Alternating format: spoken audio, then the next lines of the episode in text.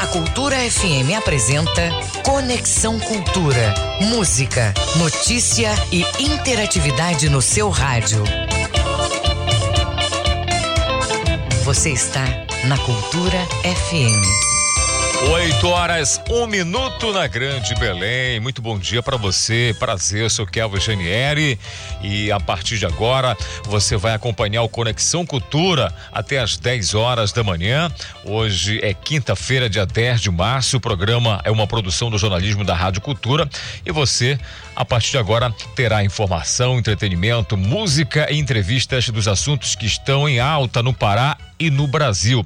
E você ouvinte faz o programa junto com a gente. É só mandar aí a sua mensagem para o nosso contato WhatsApp 985639937 ou se você quiser pode dar sua opinião através da hashtag no Twitter Conexão Cultura. Conexão Cultura.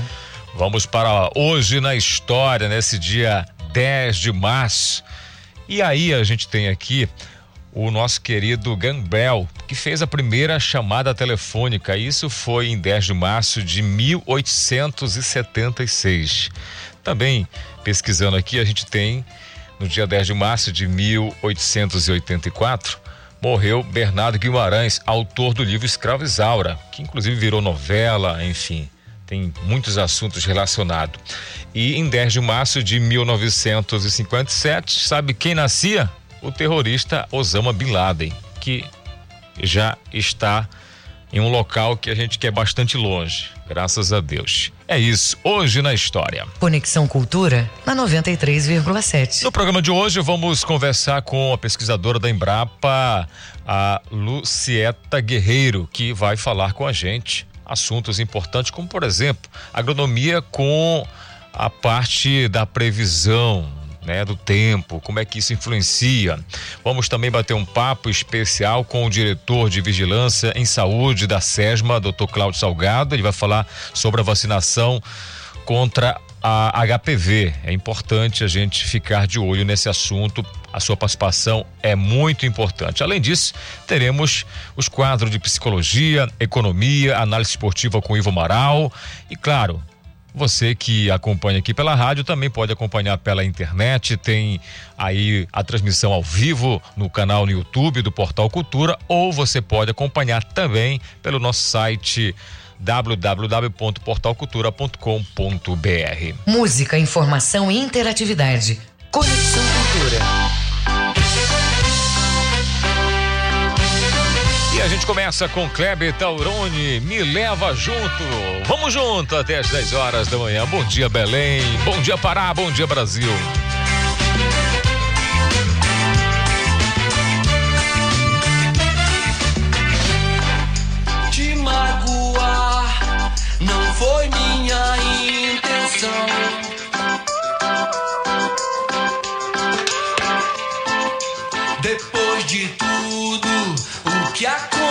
Aconteceu.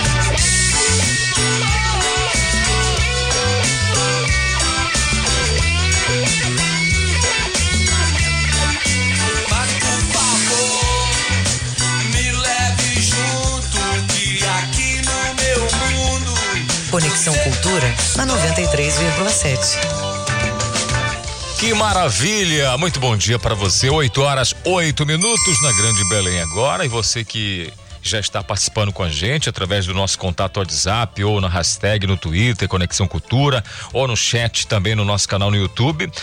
No final do programa de hoje, o Conexão vai sortear para você o ingresso para o concerto Tocando Portugal, que é interpretado por um trio português.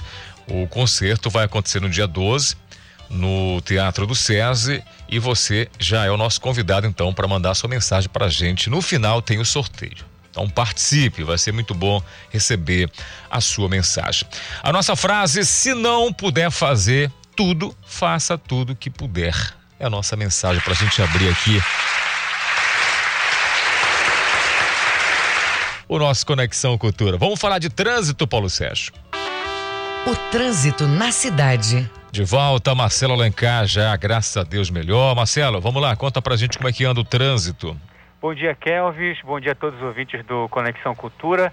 A gente destaca aqui a Avenida Almirante Barroso, quem sai do Augusto Montenegro, rodovia BR-316, com destino ao Almirante Barroso, para ir ao centro comercial de Belém, já vai encontrar agora pela manhã trânsito bastante moderado, com velocidade média de até 35 km por hora da esquina do entroncamento Kelvis até as imediações da Travessa do Chaco. Trânsito bastante moderado, dá para chegar no seu itinerário com tranquilidade e rapidez, mas lembrando, sempre com segurança e sempre utilizando o cinto de segurança que proporciona proteção para todas as pessoas que estão dentro do veículo. Ali da Travessa do Chaco até nas imediações da esquina da Avenida Governador José Malché, o trânsito, infelizmente, já fica um, um pouquinho complicado. Ele está travado nessas imediações do Chaco, até na esquina da Governador José Malché, com velocidade máxima de até 5 km por hora. Portanto, é importante pegar outra alternativa. A gente sugere aqui, Travessa o Maitá, pode pegar também a Travessa do Chaco, logo em seguida pegar a Duque, entrar pela rua Antônio Barreto até chegar nas imediações da Doca de Souza Franco com destino ao centro de Belém. É, é, Calvis, no fluxo contrário da Avenida Almirante Barroso, o trânsito está moderado em toda a sua extensão, da esquina da Avenida Ceará até nas imediações do entroncamento. Marcelo Alencar, direto do Departamento de Rádio e Jornalismo para o Conexão Cultura, volta no comando Kelvis Ranieri. Obrigado, Marcelo, pelas suas informações. É isso. Você que está no trânsito nesse momento, é importante redobrar os cuidados. A gente sempre fala aqui pede para você. Afinal, toda calma e cuidado é importante. Ah, Kelvis, mas eu estou dirigindo aqui com muito cuidado. Ok. Porque você precisa aqui em Belém exercitar uma coisa muito séria. Tem que dirigir por você e pelos outros. Principalmente, e aí vai aqui um pedido de coração aos nossos amigos e amigas que utilizam motocicleta, a gente que vem ali da região metropolitana, a gente vê cada coisa, o pessoal fazendo aquele zigue-zague e aí vai por cima de calçada, faixa aonde é dedicada às pessoas de bicicleta. É uma situação irresponsável que pode causar um grave acidente e aí a gente vai perder pessoas que poderiam estar no dia a dia aí, continuando sua vida, vai perder uma vida ou vidas para o trânsito. Aí não pode, né? 8 horas 12 minutos. Vamos falar de um assunto muito legal, importante para você que acompanha aqui o nosso Conexão Cultura. Nós estamos no telefone já com o professor Carlos Maneschi, que vai falar para a gente aí do Forma Pará.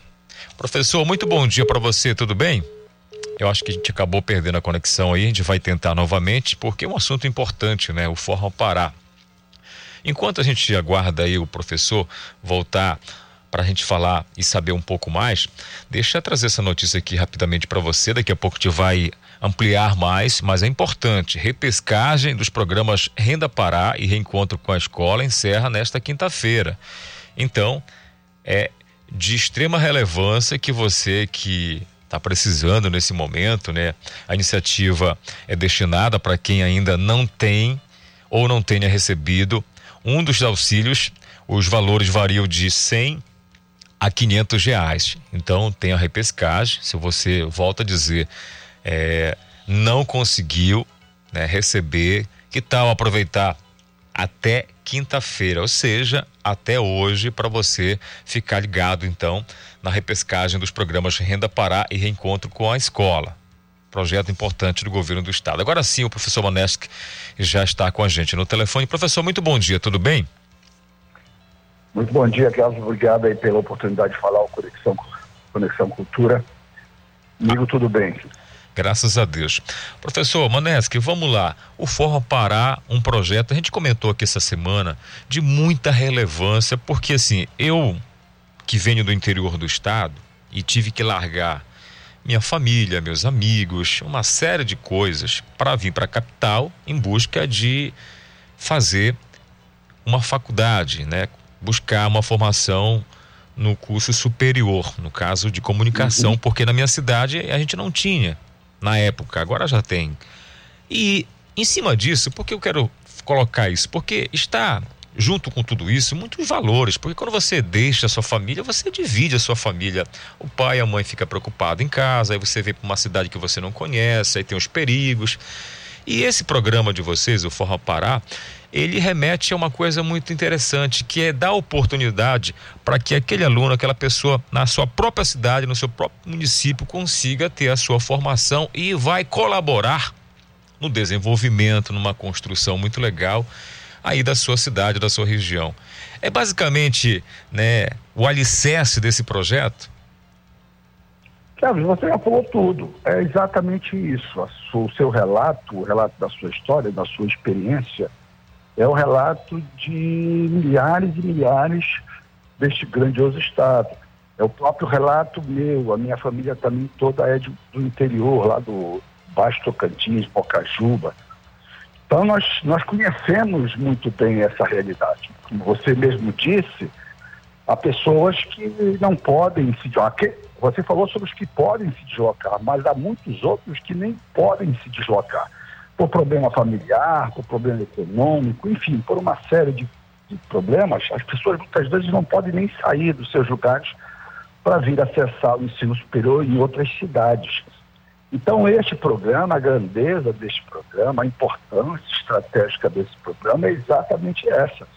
Dar oportunidade a um conjunto grande de pessoas que, sem essa oportunidade, jamais poderiam ter acesso ao ensino superior e, portanto, jamais teriam condições de, por essa experiência, transformar suas vidas para melhor.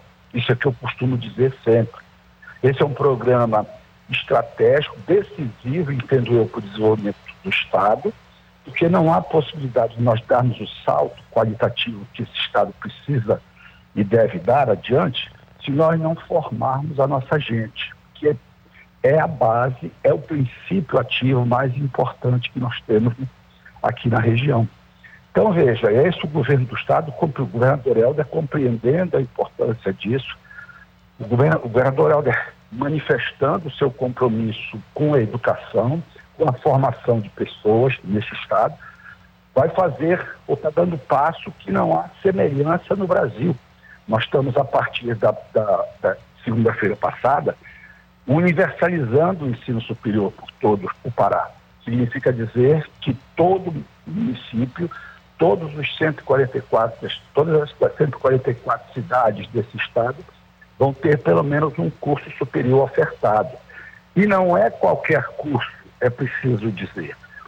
A oferta desses cursos, ela está pautada, ela é definida pela escuta à comunidade, pela, pelo respeito à vocação econômica e social dos municípios, e, portanto, nós estamos levando aqueles cursos que mais interessam e que têm mais demanda daquela população. Isso é extraordinário. Disse eu ainda há pouco que não há paralelo no Brasil com essa experiência. Portanto, o Pará sai na frente, é pioneiro mesmo nessa oferta. Porque o que se conhece de outras experiências é, por exemplo, de apenas oferta de um único curso e à distância. Nós estamos fazendo todos os cursos nossos presenciais e mais ainda em todas as áreas do conhecimento. Saúde, tecnologia, ciências humanas, todas as áreas do conhecimento estão inseridas nessa nossa proposta.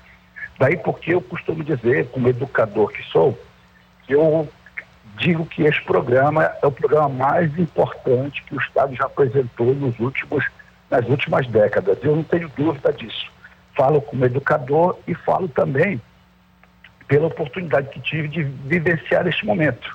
Né? Nós estamos certamente num tempo diferente no Estado e um tempo que descortina aí horizontes muito virtuosos, muito virtuosos à frente para todos nós. Certo, professor. A gente sente nas suas palavras a emoção e principalmente o orgulho né, de uma pessoa que milita há bastante tempo na educação e que conhece a realidade desse Estado como ninguém. E aí nós estamos falando de uma realidade, professor, muito sensível porque os municípios nossos, paraenses, todos são diferentes. Cada região é uma diferença de uma outra região e realmente levar a educação superior, a formação a essas pessoas que muitas das vezes, né, como eu disse aqui no meu relato, não têm condições de deixar a sua cidade para vir para uma capital, cursar, fazer um, uma formação superior, é de extrema relevância. Em cima disso, eu queria saber porque assim exige toda uma logística, parcerias, é um trabalho assim, né, bastante planejado para que possa de fato chegar lá, como você disse, e oferecer essas vagas, captar esses alunos e fazer de fato acontecer essa formação. É, verdadeiramente, que é uma logística extraordinariamente demandante, verdadeiro. Esse estado é muito grande, né? Nós temos dificuldades logísticas de deslocamento de todo tipo. Então, colocar em marcha um programa com essa ambição, com esta proporção, ele realmente não é simples. Nós vemos, a gente tem vindo acumulando experiência desde 2019, nós passamos três anos aí é, forjando esse programa e ao mesmo tempo aprendendo com ele e tentando superar os desafios, as dificuldades. E agora, neste último ano do, do governo André Barbalho, nós já estamos, nos encontramos então em posição de fazer a grande, a grande cartada, ou de dar a grande cartada, que é exatamente colocar em todos os municípios essa oferta. Ok, foi um aprendizado, um processo de aprendizado difícil, mas felizmente nós chegamos em uma posição que nós somos capazes agora de fazer essa oferta estamos fazendo com a segurança de, de, ter sucesso, absoluto sucesso. Eu costumo dizer que a experiência universitária é vocacionada para o sucesso, não há possibilidade de fracasso nessa experiência. E nós precisamos de parceiros, como você bem mesmo falou. Nós temos as parcerias das prefeituras, né? E temos as parcerias das universidades. Então, este programa, ele é junto, ele junta três grandes atores governo do Estado, em parceria com os municípios e com as, as universidades, levando toda essa expectativa, toda essa possibilidade de futuro melhor para tanta gente. E aí quero, quero dizer aqui o seguinte, que mais ainda neste programa, o que é importante também, o que, o, o que ele tem de importante é avaliar a, a cada vez maior preocupação do governador Helder com a inclusão social não apenas porque nós estamos levando cursos para o interior e dando oportunidade para muita gente para cursar na universidade, que por si só já é um projeto de grande inclusão social, mas também nos preocupando com aqueles grupos minoritários que estavam à margem do processo de acesso ao ensino superior. Por exemplo, nós estamos colocando turmas né, em populações indígenas, ou seja, fazendo curso superior para populações específicas. Nós estamos respeitando também a necessidade de também incluir os quilombolas. Nós vamos fazer cursos especiais para a comunidade quilombola. Então, quer dizer, nós, nós respeitamos todo o processo de cotas para estudantes do ensino, do ensino público, para estudantes de, de, de, de pardos e, e, e, e, negros. Quer dizer, nós temos todo um processo de inclusão instituído e formalizado nesse programa, no sentido de mostrar certamente a necessidade que, que o governo tem, que todo governante tem, de incluir um conjunto cada vez maior de pessoas que, sem essa inclusão, não poderiam aspirar à realização de tantos sonhos que a universidade traz. Muito legal. Professor, para a gente avançar aqui um pouco, já quase finalizando aqui a nossa conversa, aproveitar aqui a pergunta do Idilmar Machado. Ele diz aqui: bom dia, conexão. Bom dia, Ranieri. Bom dia, professor Maneschi. Gostaria de saber como a gente faz para se inscrever, como é que funciona. E aí, pegando essa deixa, queria que você explicasse para a gente como é que as pessoas né, estão sendo inseridas, a inscrição, como funciona, como é o processo, para a gente entender melhor aqui, para quem ainda não conhece o projeto. Bom, respondendo a pergunta, nós estamos agora lançando o edital para oferta de 2023. Nós vamos agora fazer oferta em 75 municípios, que, que eram os municípios que ainda não tinham sido atingidos pelo programa. O que significa isso? Nós vamos lançar um edital, o edital é específico para cada cidade, a lista dessas cidades está no site da SecTet, sectet.pa.gov.br.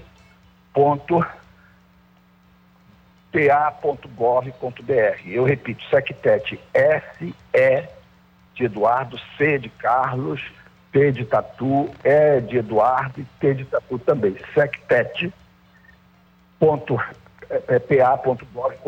Lá você vai ter o edital, quando ele for lançado, precisa ficar atento, vai ser lançado agora ainda nesses dois próximos meses, então fique atento. Você vai poder ver a lista dos municípios e lá vai ter o edital para cada município, com cada oferta as provas serão realizadas no, naquele município onde a oferta será garantida. Então você vai lá, acessa o edital, vê o município, vê o curso que você quer e se inscreve. Depois há uma prova, uma, prova, uma seleção para escolher os 50 candidatos que vão cursar cada um daqueles cursos. Então é, é, é assim que, que funciona o processo de inscrição e de seleção. O que, que nós vamos fazer? Muito provavelmente esse edital vai estar, uma parte dele em abril, com um número de 10, em torno de 10 municípios, e em junho com mais 65. Então tem que ficar atento e na, nas redes sociais da Secretaria para ver quando esses editais vão estar é, lançados. Mas ainda eu digo que são, como disse, são 50 vagas para cada lugar, e aí os alunos podem se inscrever e espero que tenham sucesso. Mas ainda que eu queria só dizer da, da ideia do que significa isso em termos de, de investimento no governo do Estado. A partir de agora, nós vamos ter quase 50 milhões de reais investidos todos os anos para garantir essa oferta. Veja que isso é uma quantidade, uma quantia substantiva de recursos, o que mostra claramente o compromisso do governador com esse tema. Perfeitamente, professor. A gente, mais uma vez, fica muito feliz. Eu gosto muito de tudo aquilo que a gente pode colocar como atenção à educação. A educação, eu sempre falo aqui, abre portas da mente que jamais serão fechadas. E quando você investe na educação, você está investindo no ser humano que vai questionar, que vai tentar, acima de tudo, melhorar né, ali os seus espaços, aonde mora. Aí você tem o fator econômico também, porque aí uma formação traz, de repente, é, o acúmulo de um bom trabalho, e aí tem a renda da família. Ou seja, é algo transformador em todos os sentidos. E está de parabéns, então, o governo do estado e, claro, a sua pasta. Eu sei da importância, eu sei do trabalho, da militância sua na educação. E é disso que a gente precisa é desse tipo de trabalho. Esse é o foco que a gente precisa dar em um país complicado ainda, em um mundo que a gente vê aí, né, guerra agora, e quando a gente começa a ver projetos dando certo como esse, percorrendo todo o estado do Pará, a gente fica muito feliz. Eu, enquanto cidadão, enquanto paraense, enquanto caboclo do interior também, a gente agradece muito. Então, eu quero agradecer a sua participação aqui e a gente ainda vai falar muito ainda desse programa tão legal. Ok, Kel, eu que agradeço aí a gentileza das palavras e a oportunidade da conversa. Um grande abraço e felicidade a todos. É isso, professor Carlos Maneschi, grande militante na educação e hoje trazendo essa boa notícia, falando um pouco mais então desse programa do governo do estado Forma Pará. 8 horas 27 minutos. Olha, a Federação Brasileira de Bancos, em parceria com os PROCONs de todo o país, promove o Mutirão Nacional de Negociação de Dívidas e também orientação financeira até o dia 31 de março. E para saber um pouco mais, a gente vai falar agora com o economista Luiz Carlos.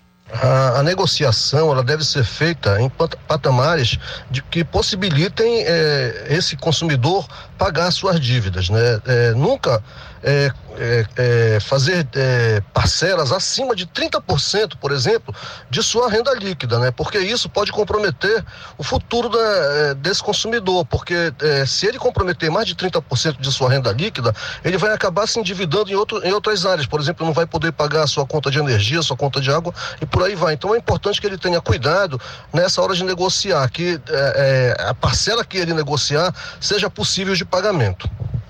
Um ponto bem importante dessa campanha é que ele vai também tratar de é, educação financeira, né? Isso é fundamental para que o consumidor ele possa é, redefinir a sua forma de, de, gastar o seu dinheiro, né? É, porque hoje é, qualquer endividamento é, em cartão de crédito, empréstimo, empréstimo bancário, ele é, é, é, suicida, porque os juros estão bastante elevados e a tendência é que esses juros ainda é, sejam elevados ainda mais. Então, é importante que o consumidor ele tenha educação financeira, evite dívidas é, que ele não possa pagar, porque senão ele vai ficar inadimplente pro resto da sua vida. É, esse tipo de mutirão é importante demais, né? principalmente no momento em que nós alcançamos o maior patamar histórico é, do Brasil em termos de endividamento das famílias. Então, é, é importante aproveitar esse tipo de oportunidade para renegociar suas dívidas, né? E, é, por um lado, é, tranquiliza o consumidor e, por outro lado, reabilita esse consumidor a fazer compras no comércio, né? Ou, ou poder é, adquirir novos créditos. Isso é importante para a retomada da economia, que apresenta índices muito baixos. Aí, portanto, fica o convite então para você que tem algum débito, dívida com algum banco, que tal aproveitar então esse projeto, esse programa legal, essa oportunidade até o dia 31 de março. É o prazo final para você então participar dessa negociação. 8 horas 30 minutos, o nosso primeiro intervalo, já já voltamos com mais Conexão Cultura. Estamos apresentando Conexão Cultura.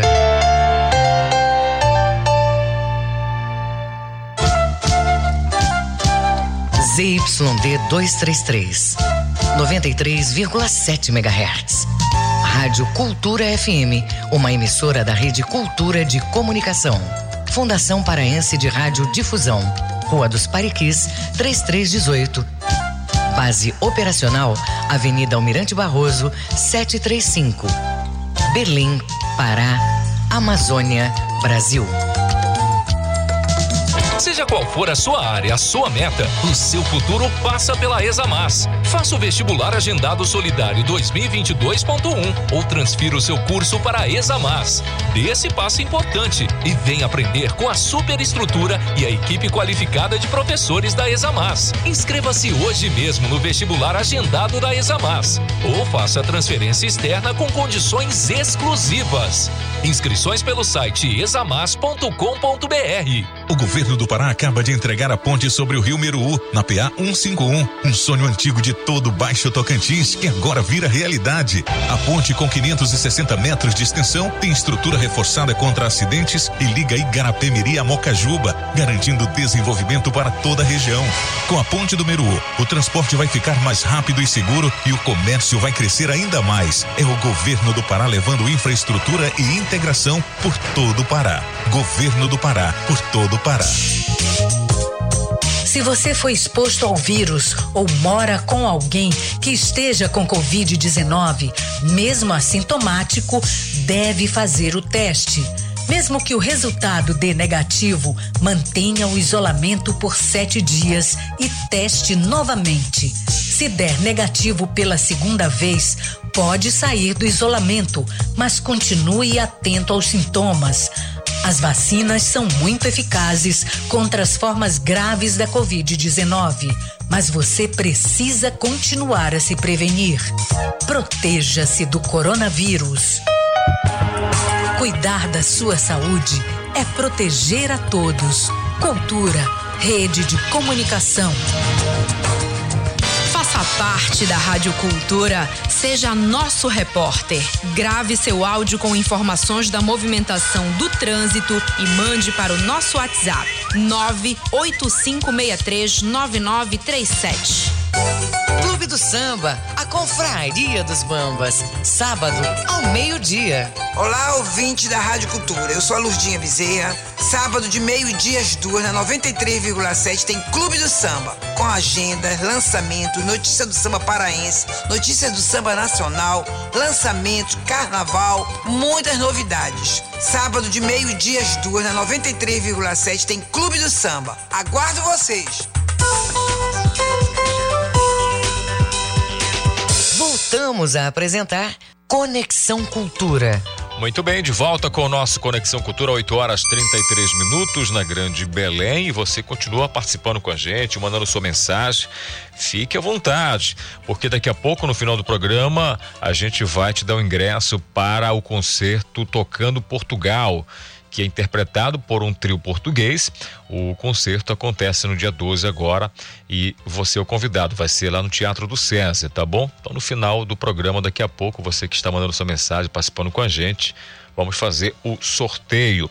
Olha, o escritório da Emater em Alenquer recebe veículo para reforçar apoio à produção familiar. Foi uma ação do governo do estado e vai ajudar na assistência aos produtores da região. É a notícia que está aqui na agência Pará que a gente destaca para você. Mulheres devem tomar cuidados com a saúde, isso todos os dias. Todo dia é importante, mas quem vai contar melhor para a gente essa informação é o Ronald Souza. Não importa o período, a população feminina deve garantir uma rotina saudável para que seja possível ter uma boa qualidade de vida, e isso passa pela busca do atendimento especializado. Os profissionais da saúde recomendam cuidados diários e atenção aos quesitos necessários para a prevenção de doenças e problemas de saúde mental. Outra recomendação é de que seja criado o hábito de levar as meninas desde cedo ao médico, pois na adolescência o organismo passa por mudanças fisiológicas e emocionais. Além disso, é primordial consultar um ginecologista e buscar atendimento de uma equipe multidisciplinar nos postos de saúde para o acompanhamento especializado e orientações relacionadas à nutrição e atividade física.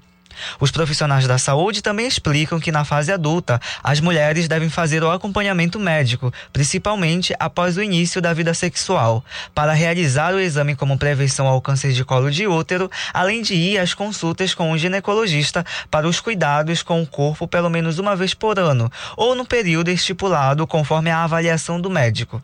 A mesma orientação vale para as mulheres idosas. Com supervisão da jornalista Ana Tereza Brasil, Ronald Souza, para Conexão Cultura. Valeu, Ronald. 8 horas 35 minutos agora na Grande Belém. Tô recebendo mensagem aqui de pessoas falando do trânsito. Daqui a pouco a gente vai trazer, atualizar como é que anda, principalmente na BR 316. Tá tendo aqui algumas reclamações trânsito lento. Daqui a pouco Marcelo Alencar vem com a gente com algumas informações atualizadas. 8h36 agora. Vamos seguir aqui com outras informações. Nós estamos nessa semana dedicada às mulheres, na verdade, o mês todo de março.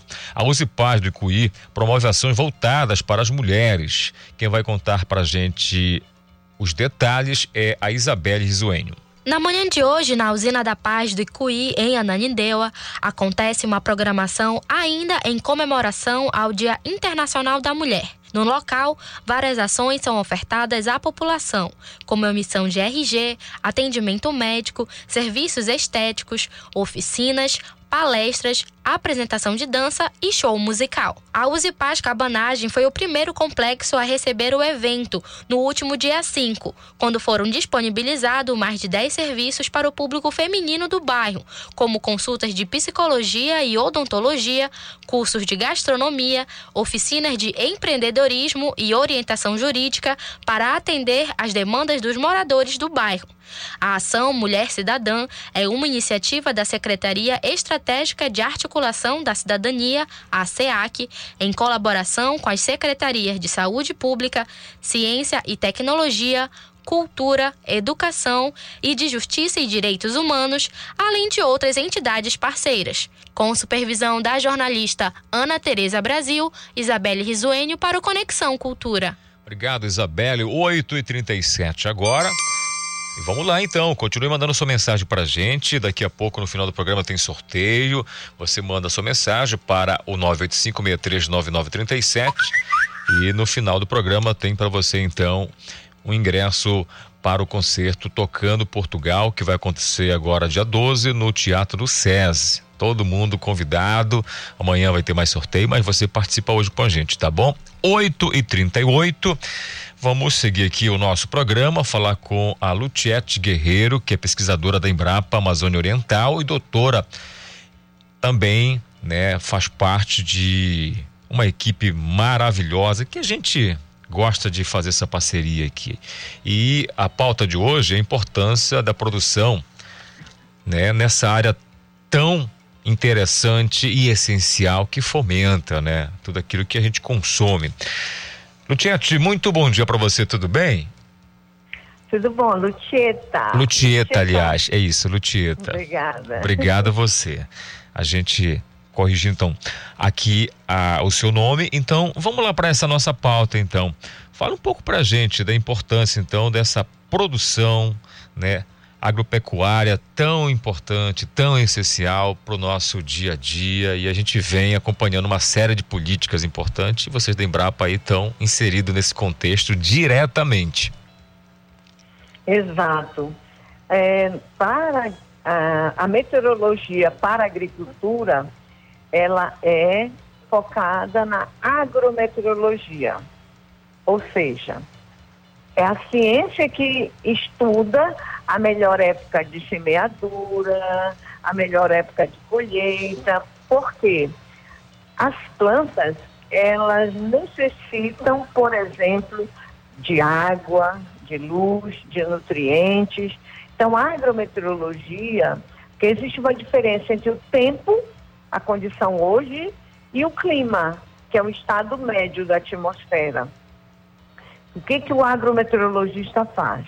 Ele estuda séries históricas longas, séries temporais bem longas, e vai, através de modelos matemáticos, simulando se iniciar o plantio hoje, como é que vai ser a produtividade, por quê? Porque se tem estoque de água no solo, se vai ter nebulosidade, que vai impedir, por exemplo, a quantidade de energia que vai ser armazenada para produzir o grão.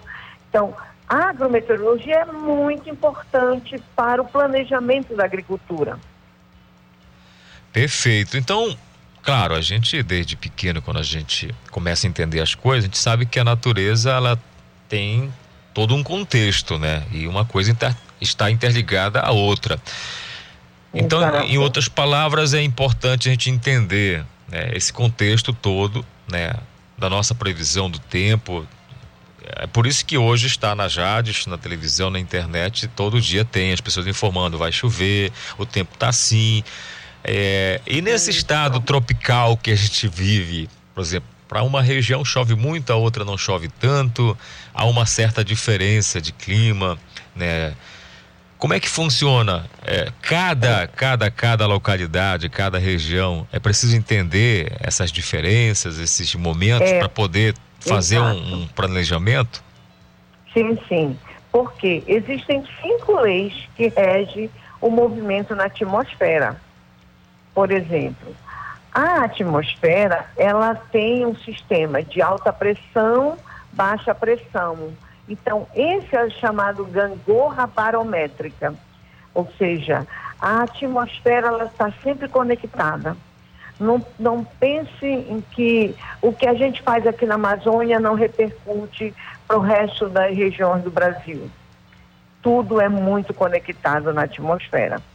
Então, se nós temos um único sistema de dossel, ou seja, uma única cultura é, por exemplo, a cultura de grãos, nós vamos ter um único dossel. Aí a força de atrito, que é o que impulsiona o vento, quando você tá, vai frear o vento, é diferente uma floresta de uma monocultura, por exemplo.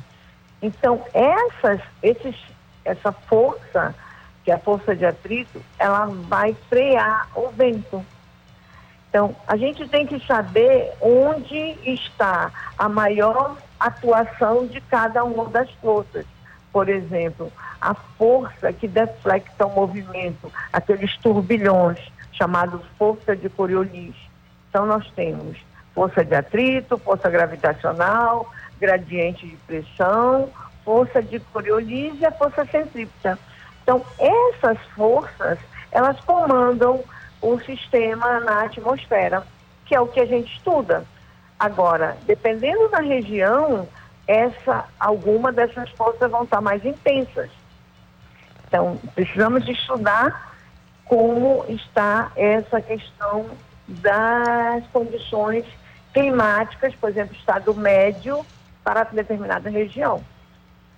Então, se você pensar uma cultura como o grão, ou uma cultura como açaí, cacau, cupuaçu, então, as gramíneas, as próprias gramíneas para a pecuária, então você tem que analisar cada uma, que cada uma tem um processo diferente de captura de energia, absorção de água, absorção de nutrientes, resposta, expressão em produtividade. Então, tem que estudar essas culturas para poder fazer um bom prognóstico. A meteorologia, como você falou, ela, a previsão do tempo, por exemplo. A agrometeorologia prevê, faz os prognósticos para os cultivos. Para isso, nós precisamos ter dados de estação de superfície, dados meteorológicos, dados das culturas, de quando o produtor plantou, em que, em que solo aquela, é, aquela cultura vai ser cultivada, para poder ver a maior expressão desse potencial dessa cultura. Então, é, é uma ciência, não é, não é muito fácil, não. É preciso, então, é buscar de fato esse conhecimento para quem de repente vai entrar nesse ramo, porque precisa entender como é que funciona. Aí eu pergunto para você, hoje, nesse momento atual que a gente vive, com os avanços é. tecnológicos, hoje Isso. no celular você tem aí é, várias ferramentas, aplicativos, as informações chegam mais fáceis. Tá mais uhum. tranquilo para a gente entender esse processo e aí tentar equilibrar esse jogo, se comparar com há um tempo atrás, porque Bom. eu sou de um tempo ainda onde as pessoas tinham aquele conhecimento passado de pai para filho e, né, desde lá da, do avô, várias gerações e que conhece muito, mas hoje tem também a questão né, do digital, da internet, do advento da internet, está tudo ali também. Como é que é esse equilíbrio hoje? Melhorou bastante ou é preciso entender mesmo da terra aliada à tecnologia? É, você tem que entender, mas com as, as tecnologias que nós temos hoje de acesso, satélites, é, maior comunicação, você vê que hoje é, as pessoas já se preocupam como é que vai estar o tempo. Como é que está o tempo hoje? Já vão olhar as previsões. O produtor, o, o agricultor, o sojicultor, eles precisam saber como é que está as condições de tempo, mas para o planejamento do cultivo, a decisão na hora de se, colocar a semeadura, ele precisa da agrometeorologia. Então, nós precisamos de dados, dados de série histórica longas, dados da cultura para ver a maior produtividade que está associada à condição, por exemplo, de adubação, ou se era água no solo. De repente ele gasta um dinheirão com adubação e o problema é deficiência hídrica. Então, a agrometeorologia, ela ajuda a ajuda o produtor a tomar decisão.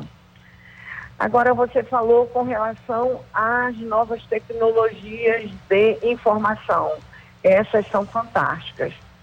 A gente tem aumentado muito as, os sistemas de alerta, os sistemas de prognóstico para chegar ao, ao, à sociedade de uma, modo, modo geral, né?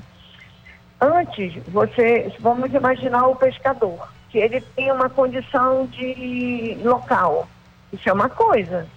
Ele consegue entender aquela condição local se não tiver nenhum outro efeito adverso. Tipo, vai entrar um sistema frontal. Se esse sistema entrou e é, vai interagir com o sistema que está em cima, por exemplo, de Belém, de Santarém, que é a zona de convergência tropical, o sistema ele não vai ter controle, porque ele não sabe se é, vai chover o dia todo, por exemplo, uma oclusão de frente vai ficar chuviscando. Normalmente isso não ocorre. Ocorre quando existem dois sistemas e uma oclusão frontal. Então, essas, essas informações, se tiver acesso rápido, ele se reprograma. Não, eu não vou pescar, por exemplo. Ou seja. Ou eu, ou eu não vou fazer determinada ação na minha Isso. propriedade porque pode vir um vento muito forte e espalhar o meu agroquímico.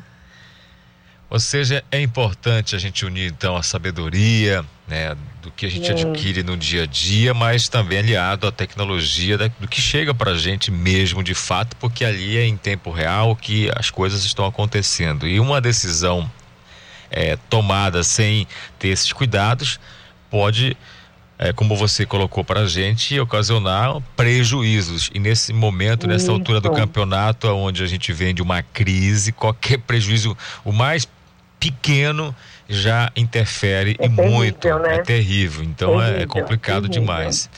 Bom, quero te Verdade. agradecer pela sua participação aqui, Obrigada. pela parceria que a gente tem com vocês toda semana, sempre assuntos importantes que ajudam muito nessa informação até essas pessoas que estão em outros municípios, no interior do estado, na região metropolitana e que a partir de então, ouvindo a gente, consegue também entender um pouco mais. Agradeço, tá bom? Olha, a gente agradece muito. Eh, em nome das mulheres, né? Nós estamos na semana. Isso, parabéns a todos vocês aí. então, em nome das mulheres agrometeorologistas, a gente saúda todos os ouvintes da rádio. Muito um grande abraço e gratidão. É isso também, gratidão. 8 horas e 50 minutos na Grande Belém, você ligado com a gente. E te recebeu algumas mensagens aqui falando a respeito de alguns pontos, né, no trânsito na região metropolitana, aqui no centro também da nossa capital. Vamos voltar então com o Marcelo? O trânsito na cidade. A gente perdeu conexão com o Marcelo. O Marcelo já já vai falar então a respeito como anda, se tem alguma novidade. Mas a gente agradece. Inclusive, vou pedir novamente aqui, você que está ouvindo, a gente nesse momento com certeza conta com a carona muito especial de vários motoristas de aplicativos ou quem está vindo, chegando na capital também, ou trabalhando, os nossos amigos taxistas também. Se você está no trânsito, tem uma informação que pode colaborar com a gente, ajudar outras pessoas, você pode gravar um áudio para a gente ou mandar mensagem, como algumas pessoas estão mandando aqui de texto. O nosso contato é o 985639937. Aí você ajuda, porque é, é isso, né? Hoje a gente tem aplicativo também que a gente consegue observar, mas é importante você que está ali, naquele sufoco ou numa rota bacana, legal. Aí vai falar pra gente: olha, Kelvis, aqui esse ponto tá desse jeito. Olha, acabou de acontecer um acidente, então você que estava se dirigindo em direção a, a esse destino aqui, que tal pegar uma outra rota? É muito importante a gente ajudar, colaborar, porque a gente vive numa capital e é caótica mesmo. A gente sabe que Belém, principalmente na área central, né, os espaços são ocupados, uma movimentação muito grande. Mas vamos lá, Marcelo, conta pra gente aí, o que, que você está vendo no trânsito nesse momento? Exatamente, Kelvin. A gente está se movimentando pela cidade e a gente acaba de receber informações eh, sobre a movimentação do trânsito eh, do município de Marituba até o entroncamento. Então, nós recomendamos aos ouvintes que estejam passando eh, pelo município de Benevides, vão dar uma chegadinha agora em Marituba, fiquem atentos, porque a informação é a seguinte: o trânsito está travado completamente complicado do município de Marituba até as imediações do entroncamento. Rodovia BR-316, com trânsito pesado, muito complicado nesse trecho de Marituba até o entroncamento. A alternativa, Kelvis, é para os motoristas que estão próximo do viaduto pegarem a Avenida João Paulo II para saírem desse engarrafamento congestionamento que se formou do município do entroncamento até a esquina do, aliás, do município de Marituba até a esquina do entroncamento, tá certo? Essas informações que nós temos até o momento, a qualquer é, nova entrada, a gente traz mais detalhes sobre esse engarrafamento que está formado do município de Marituba até o entroncamento.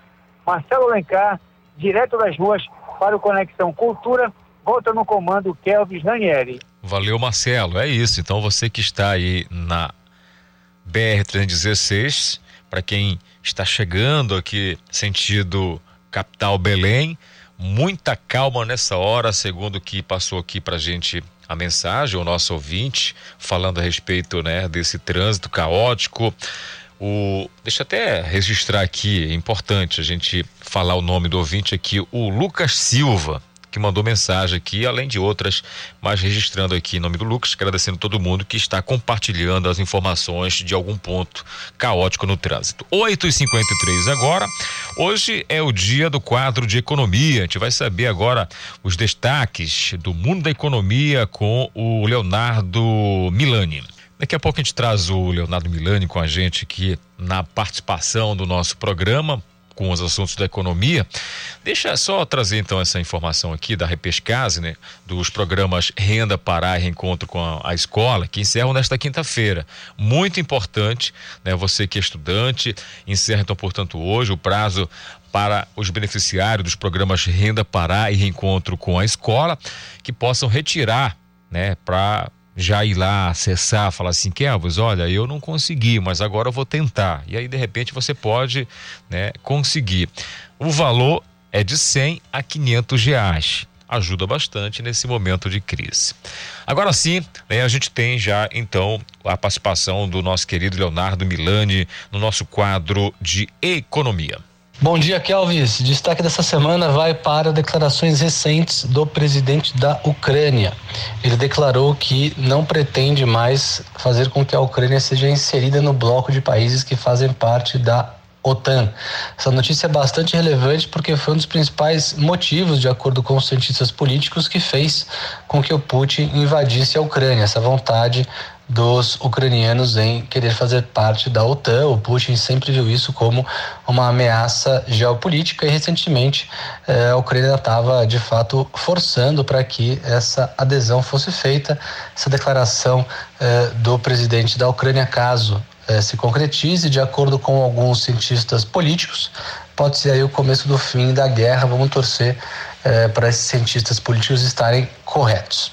Além disso, aqui no Brasil, a equipe econômica segue a todo vapor eh, discutindo o que, que vai ser feito com o preço dos combustíveis, caso todo o aumento do preço do petróleo seja repassado para o preço da gasolina, por exemplo, a gente teria que arcar com uma gasolina 30% mais cara, daria algo entre 8 e 8,50 reais por litro.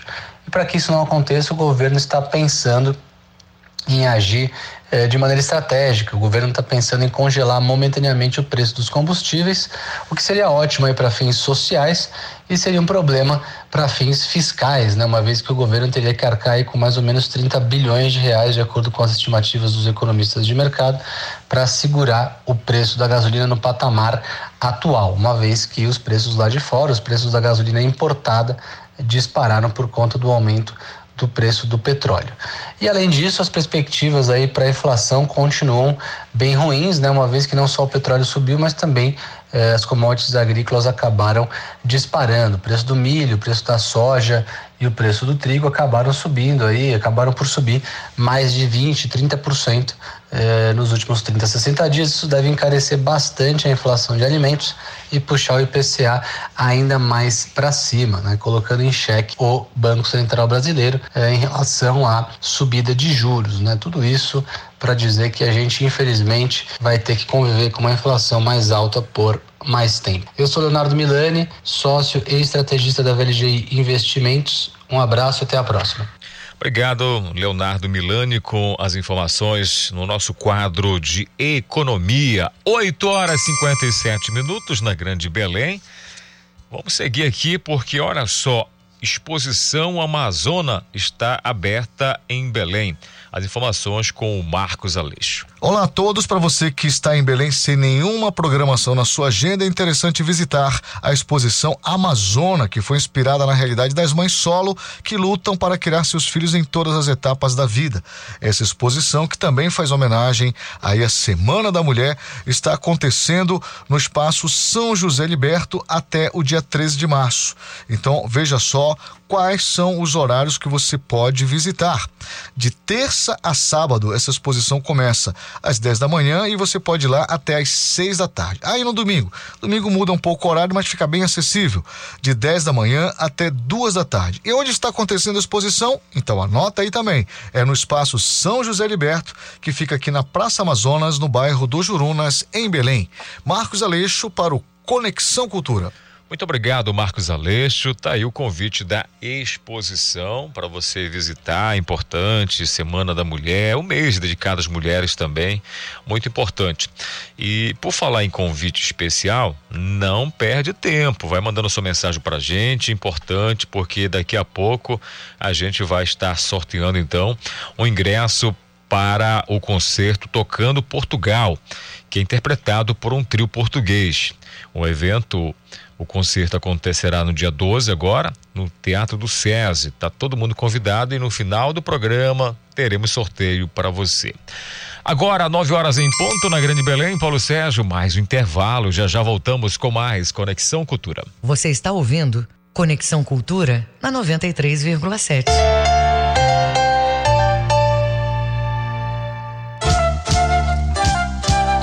ZYD 233 93,7 MHz. Rádio Cultura FM, uma emissora da Rede Cultura de Comunicação. Fundação Paraense de Rádio Difusão. Rua dos Pariquis, 3318. Base operacional, Avenida Almirante Barroso, 735. Berlim, Pará, Amazônia, Brasil. Energia na rede é com a Lubar. Parazão. Futebol no estádio é valorização. A Lubar é bola no gol. A Lubar e partida de futebol. A Lubar e partida de futebol. Mercado de cabos elétricos. Alubar, a energia do Brasil até você. Venha abastecer seu comércio ou sua casa no Atacadão, o seu parceirão de verdade que negocia de perto para você ter sempre os preços mais baixos. Só mesmo o maior atacadista do Brasil, que também oferece facilidade de pagamento com as principais bandeiras de cartões de crédito e vales alimentação. Com o Atacadão é certeza de comprar muita variedade e ter muita economia. Aproveite! Atacadão, lugar de comprar barato. Consulte as bandeiras de cartões de crédito e vales alimentação aceitas em atacadão.com.br barra lojas. Cultura FM. Aqui você ouve música popular paraense. Na vida só nos resta seguir, ser forte a cada instante. E uma coisa é certa pra desistir, basta querer parar. Música popular brasileira.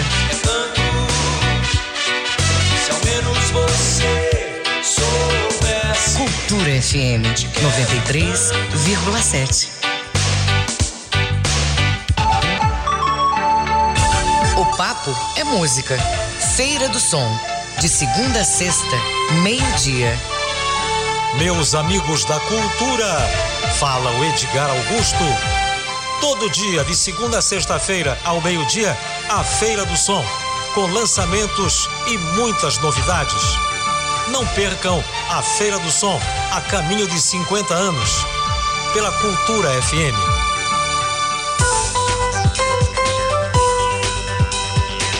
Voltamos a apresentar Conexão Cultura. Muito bem, de volta com o nosso Conexão Cultura, 9 horas 2 minutos na Grande Belém. Paulo Sérgio, você conhece ou já ouviu falar do Albert Einstein? Esse é fera. Olha só o que ele fala, Paulo Sérgio, para a gente dividir com nossos ouvintes aqui. Uma pessoa que nunca cometeu um erro, nunca tentou nada de novo.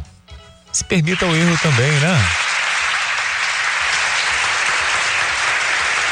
É isso, Paulo Sérgio gosta. Vamos fazer contato com a nossa redação agora, porque olha só, o Ingeprev suspende benefícios de quem faltou ao censo previdenciário Quem tem pra gente as informações é a nossa querida Iara Eduarda. Eduarda, muito bom dia para você. Conta tudo pra gente, por gentileza. Bom dia, Kelvis. É isso mesmo. O Instituto de Gestão Previdenciária do Pará comunica que um total de 10.253 segurados do regime próprio de previdência do Pará não compareceram ao acesso previdenciário e terão seus proventos de pensão aposentadoria suspensos a partir da folha do março de 2022. O IGPREV observa ainda que, se não houver a regularização cadastral no prazo de 90 dias, esses benefícios serão definitivamente cancelados. O prazo para o recadastramento se encerrou nesta terça-feira, dia 8. Com a suspensão, os proventos de aposentadoria e pensão ficarão retidos até a regularização. A partir, a partir do pagamento previsto para 29 de março, beneficiários que faltaram ao censo deverão agendar o atendimento pelo site sistemas.igprev.paa.gov.br na opção regularizar benefício suspenso no período de 1 de abril a 6 de junho de 2022. O Instituto informa que o atendimento será direcionado para a sede do IGPREV, Avenida Alcinto Cancela, em Belém. Para a agência de Castanhal, Avenida Merechel Deodoro 253 ao posto de atendimento do Terminal Hidroviário de Belém. E para as unidades móveis que percorrem municípios do interior com agenda pré-estabelecida. Caso não seja regularizado no prazo estipulado, o benefício será cancelado definitivamente. Então vamos se atentar. Eduardo Yara para o programa Conexão Cultura. Obrigado, Eduarda, pelas suas informações. 9 horas 4 minutos, agora na Grande Belém. Vamos lá, continue participando. Daqui a pouco tem ingresso para você no final do programa. Mande uma mensagem.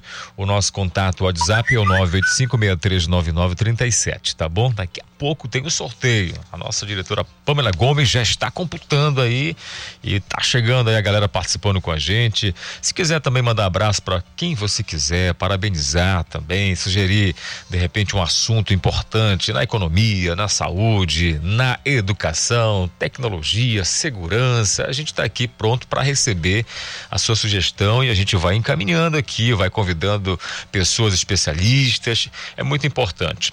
Olha, deixa eu falar agora com o nosso querido, o doutor João Paulo, que é defensor público e vai falar para a gente de uma pauta importante, a ação Pai Ausentes. Doutor João, muito bom dia, tudo bem?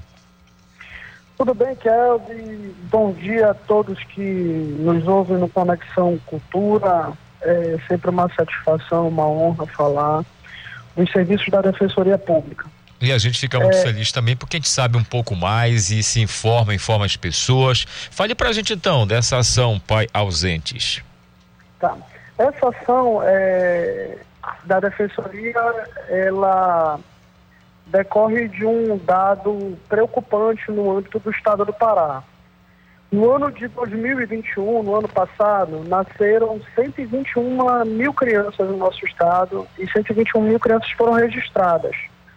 Dessas, 9.632 crianças não constam com o reconhecimento paterno, com o nome do pai na certidão de nascimento.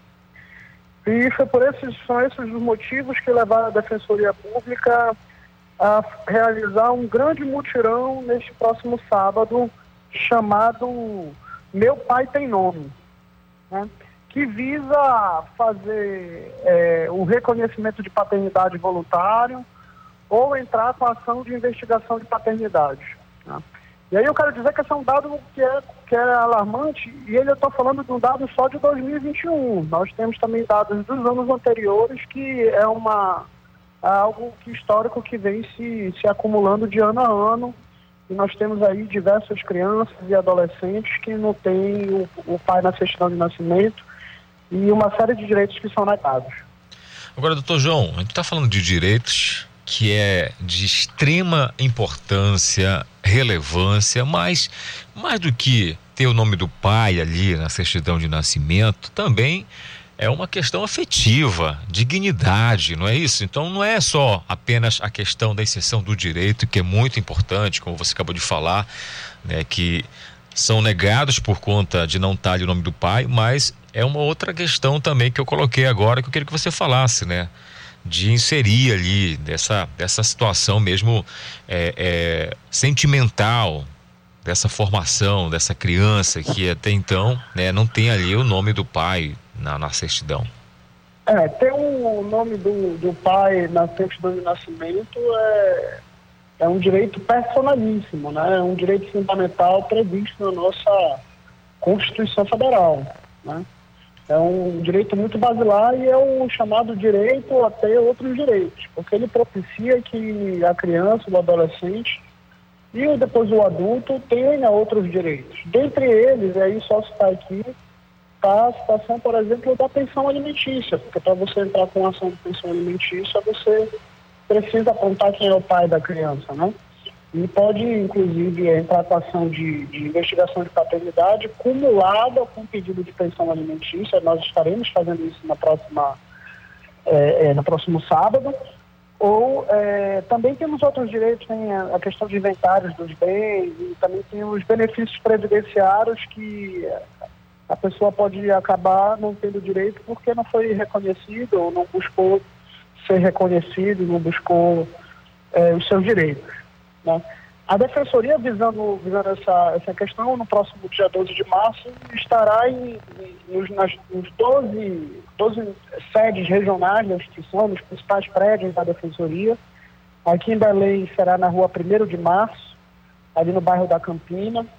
Né? Mas também nós estaremos em 12 cidades: Castanhal, Capanema, Baitetuba, Breves, Paragominas, Tucuruí, Marabá, Redenção, Santarém, Altamira, Itaituba e Parauapebas nas sedes da defensoria desses municípios e com uma meta de buscar para mais de mil atendimentos de, de, reconhecimento de paternidade ou entrar com ação de investigação de paternidade. É bom que eu, que eu esclareça uma situação. Nós, da Defensoria, nós temos um sistema informativo, porque muitas das vezes a mãe não tem um endereço atualizado do pai. É, se a gente tendo assim, os dados básicos, como o nome, o nome da mãe do pai, a gente consegue, através dos nossos sistemas informativos, achar o endereço dele e ir atrás dele. Tá? É bom que também se diga que esse serviço é um serviço ordinário da Defensoria. Nós já temos ele, é, é, nós entramos no dia a dia com, a, com essas ações e no dia a dia fazemos acordos de reconhecimento de paternidade.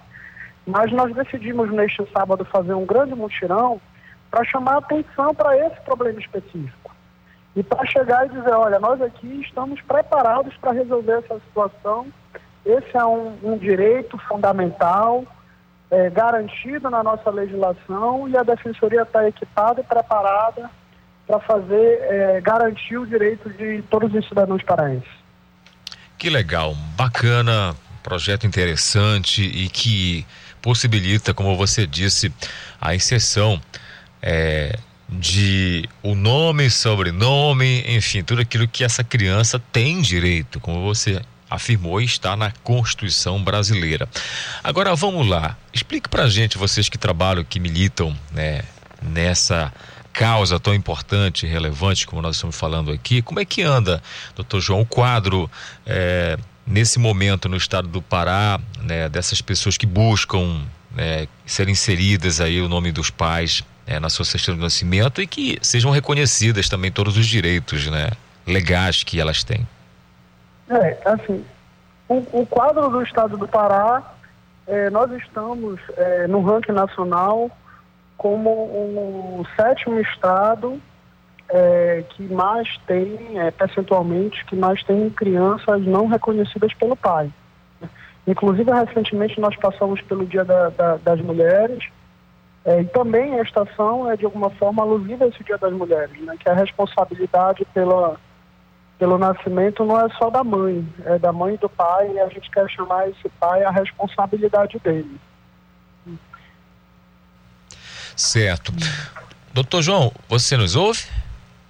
Oh, sim, sim, claro. sim. Então vamos lá, para a gente finalizar aqui a sua participação, já agradeço muito de coração, é sempre um prazer de falar com vocês. É, Convite feito novamente, então vamos refazer aqui esse convite para essa grande ação que vocês estão realizando então no final de semana. Isso. Neste sábado, de 8 às 2 da tarde, estará ocorrendo o programa da Defensoria chamado Meu Pai Tem Nome, que é um, um, grande mutirão que conta com a presença de diversos defensores. A instituição toda está mobilizada para esse grande dia. Tá? Ocorrerá aqui em Belém, na sede da Defensoria Pública, que fica ali perto da, da 1 de março, ali próximo da, da Praça da República. Tá? E ocorrerá também em, outros, em outras 12 cidades nas sedes da Defensoria Pública: Castanhal, Capanema, Baitetuba, Breves, Paragominas, Tucuruí, Marabá, Redenção, Santarém, Altamira, Itaituba e Parauapebas.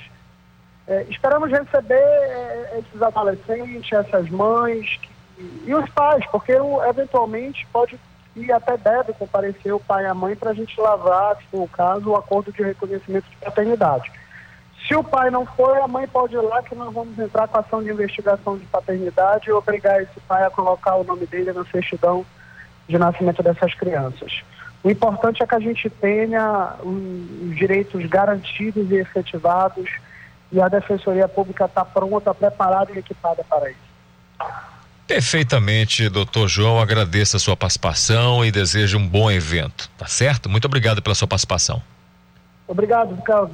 Conte com a gente. Valeu, obrigado mais uma vez. 9 horas 14 minutos na Grande Belém. Vamos seguir aqui porque você sabe que toda quinta-feira a gente tem aqui o quadro de psicologia com a doutora Juliana Galvão. E o tema de hoje é a seguinte: A vida é mais bonita na tela? Ponto de interrogação.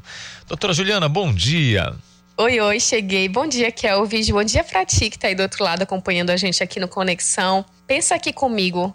A vida é mais bonita pela tela? Hum, parece que sim, parece que não.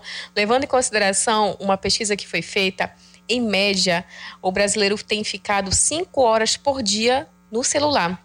Tu achas que isso é muito, isso é pouco? Na verdade, o celular é um recurso importante convenhamos.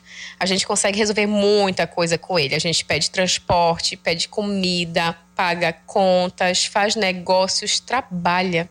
E na pandemia, então, através do celular a gente conseguiu manter contato com as pessoas, fazer videochamada, mandar áudio, conversar. O celular, ele vem favorecendo os vínculos e as relações também nesse momento em que a gente ainda privilegia e toma cuidado, cuida do distanciamento social. Será que esse aparelhinho tão fofo, tão importante, tão cheio de funções é inofensivo? Qual seria o mal do fofo do meu celular? Eu preciso de falar uma palavra que de vez em quando eu estou trazendo aqui, que é equilíbrio. Equilíbrio é algo importante para viver.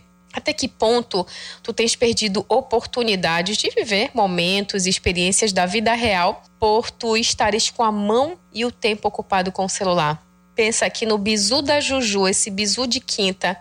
Existem aplicativos onde você pode entender a quantidade, ter acesso à quantidade de horas que você tem investido no uso do celular. É importante fazer essa análise. Agora eu quero também é, te fazer prestar atenção nos filtros. O que são os filtros? Para quem tem mídias sociais, aí quando você vai postar uma foto, uma imagem, o filtro é a opção de te dar uma melhor qualidade, uma mudança de cor, um ajuste nos possíveis defeitos.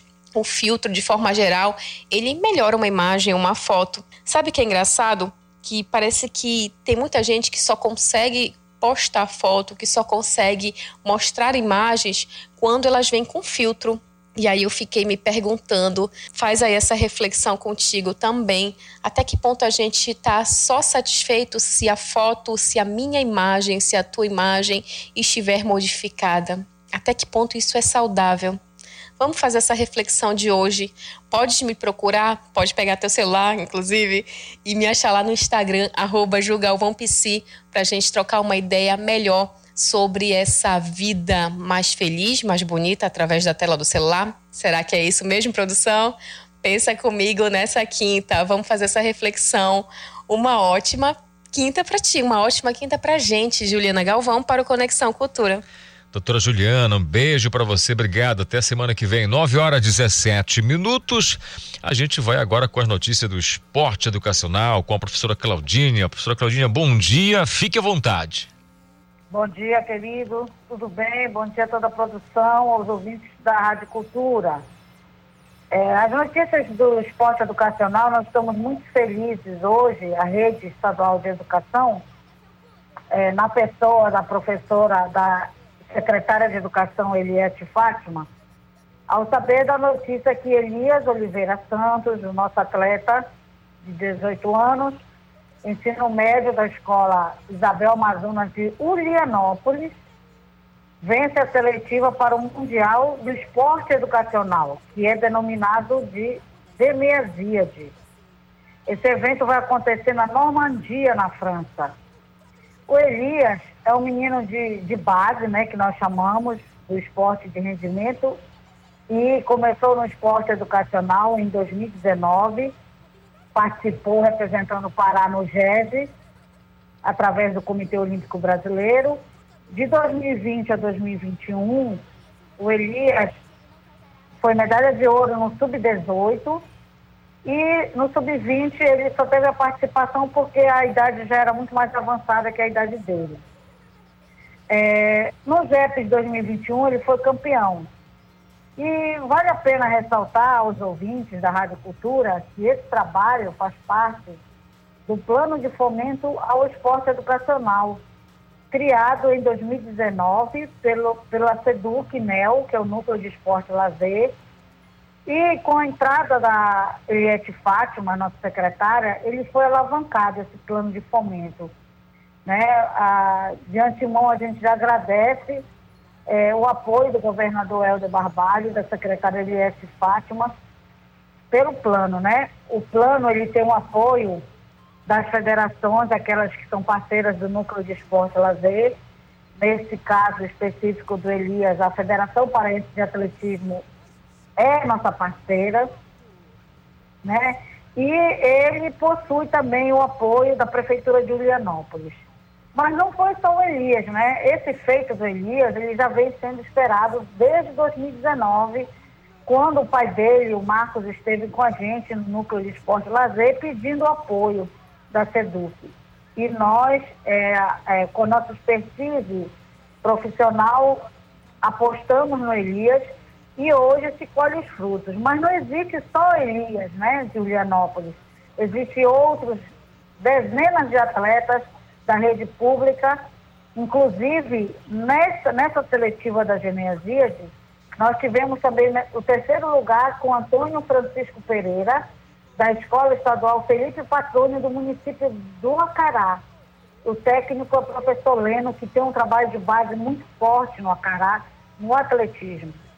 Então, esse trabalho de dentro do plano de fomento ao esporte educacional, ele já vem desde 2019 é, reforço a tese de que esse trabalho ele é árduo porque nós precisamos fazer um planejamento e precisamos investir no processo de volume de competições. A Geneasia nós tínhamos, além do Elias, nós tínhamos a Paula Rafaela, também da GR, ginástica rítmica, e que infelizmente não foi convocada para essa seleção paraense, que foi para Aracaju. Então, a, também a Paula Rafaela era um, um investimento da SEDUC, continua sendo investimento da SEDUC, no sentido de treinar em outros campos, em outros estados mais evoluídos, para que a gente possa colher os frutos. E o Elias é o resultado desse trabalho todo, e eu não posso deixar aqui de, de frisar o apoio institucional da SEDUC, Núcleo de Esporte e Lazer, do governador do estado, e principalmente da família do Elias. A mãe, que é ex-atleta, o pai, que é ex-atleta, inclusive o técnico do Elias aqui no Pará é o pai, o Marcos.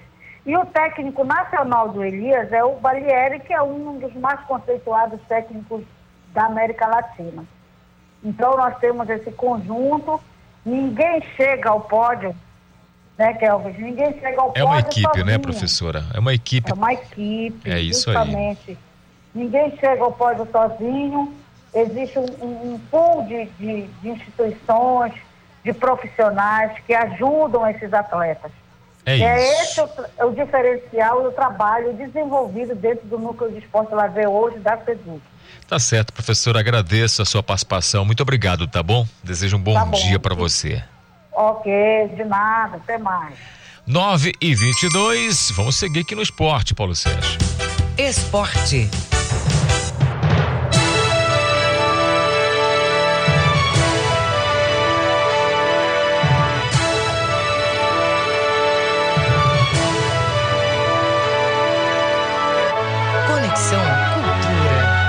E vamos direto com Ivo Amaral. Ivo Amaral, Ivo Amaral. A gente ainda naquelas perguntas, né? Quando que vai voltar o Amparazão 2022? O Reginaldo passando aqui a informação, Ivo, pra gente, que na segunda-feira agora, já marcado, né?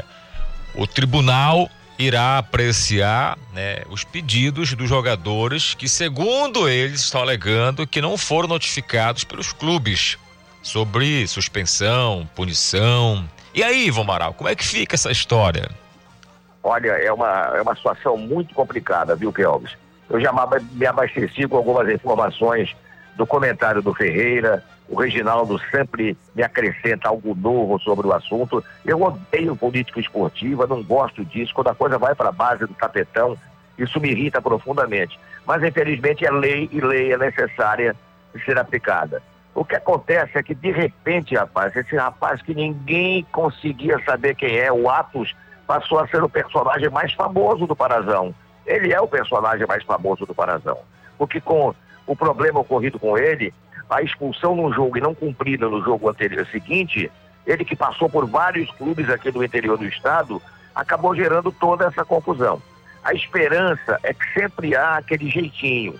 E o jeitinho pode ser caracterizado, como já me lembrou o Reginaldo também, nessa reunião da próxima segunda-feira. Porque o que vão alegar? O que é que vai ser alegado? Tanto pelo Atos como pelo Cuga do Águia, que também incidiu no mesmo problema. É que eles foram julgados à revelia porque não teriam sido notificados oficialmente pelos clubes onde atuavam é, do julgamento que teriam que enfrentar no STJD. Então, julgados à revelia, eles foram punidos como manda a lei. E isso, quanto a isso, não há dúvida. Agora, há uma tensão muito grande, uma insatisfação enorme, já tivemos o problema da- dos gramados, agora essa paralisação, manifestação do Paysandu, manifestação do Remo, que vai dar um prejuízo pela programação. Enfim, está todo mundo reclamando e a solução vai partir, ao que parece, do próprio STJ, do, do TJD regional. Está na mão dele a decisão. Perdão, uma decisão que deve ser muito mais política, às vezes, talvez, talvez até mais do que coerente, Kelvis. Pois é, Ivo, agora só para lembrar que não é ainda a ação né, lá do Paragominas, é só desses jogadores que estão pedindo para rever os casos. E aí tem também a questão do Paragominas, tem nesse meio tempo vai entrar outras ações de outros clubes.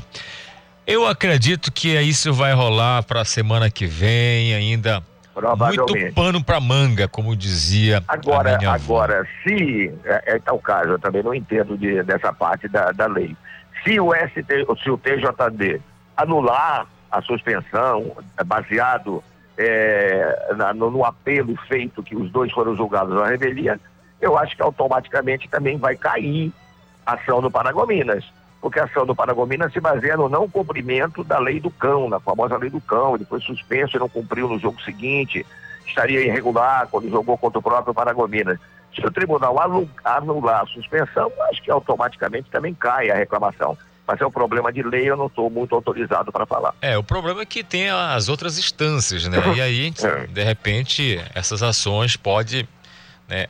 Tudo bem, perdeu aqui, leva para outra instância, não sei. Estou colocando aqui uma suposição, mas É. E também tem existem que mudar toda a tabela do campeonato, já viu? Pois é, pois Se o é. Paragominas ganhar a parada, Muda ele entra no coisa. lugar do fulano, e o outro entra no lugar do cicrano, o fulano joga mais com fulano, joga com cicrano, e muda complicado, tudo. complicado. Vai mudar tudo, vai ser uma confusão tremenda. Ivo, então vamos mudar de assunto de Bamparazão 2022, falar de Copa do Brasil, porque é, a gente já começa a pensar então né, na fase da Copa do Brasil, onde teremos na próxima terça-feira, às 21h30, a Tuna Luz encarando o Ceará no Castelão, em Fortaleza, e no dia seguinte teremos o Paysandu no mesmo horário, visita o CSA lá no Rei Pelé, em Maceió. Fala pra gente aí a sua expectativa. A gente passa, Ivo, toda essa situação que está vivenciando no Bamparazão, é a gente ficar de olho então na Copa do Brasil.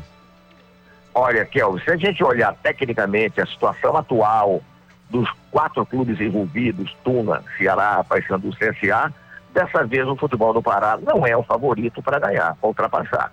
É lógico que o Ceará vem numa fase muito boa, o profissionalismo de lá gerando a, gerando a possibilidade de contratações que o futebol do Pará não está fazendo mais no momento por falta de dinheiro.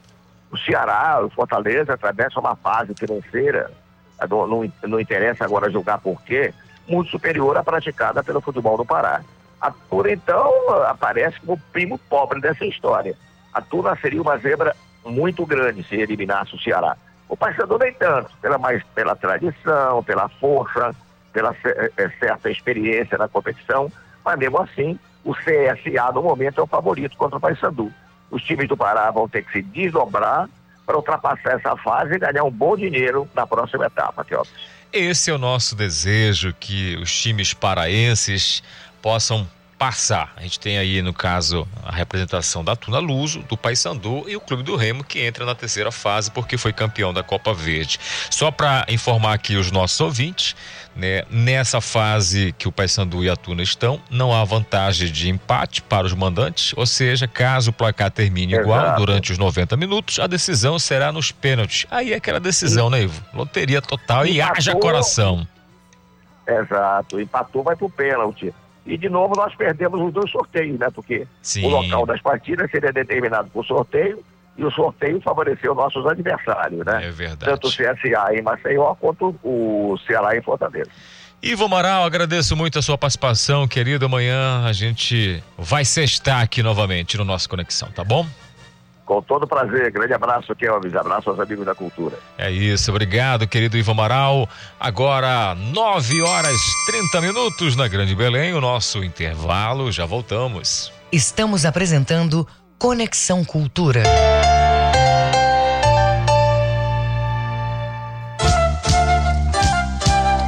ZYD 233, 93,7 MHz.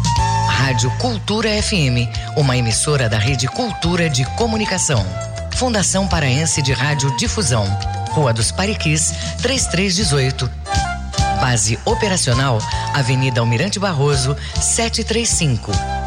Berlim, Pará, Amazônia, Brasil. República Portuguesa, DG Artes, Smile Produções Artísticas apresentam Tocando Portugal, com Holmes Assembler Concerto multimídia, violino, clarinete, piano e vídeo. Teatro do SESI, 12 de março, às 20 horas.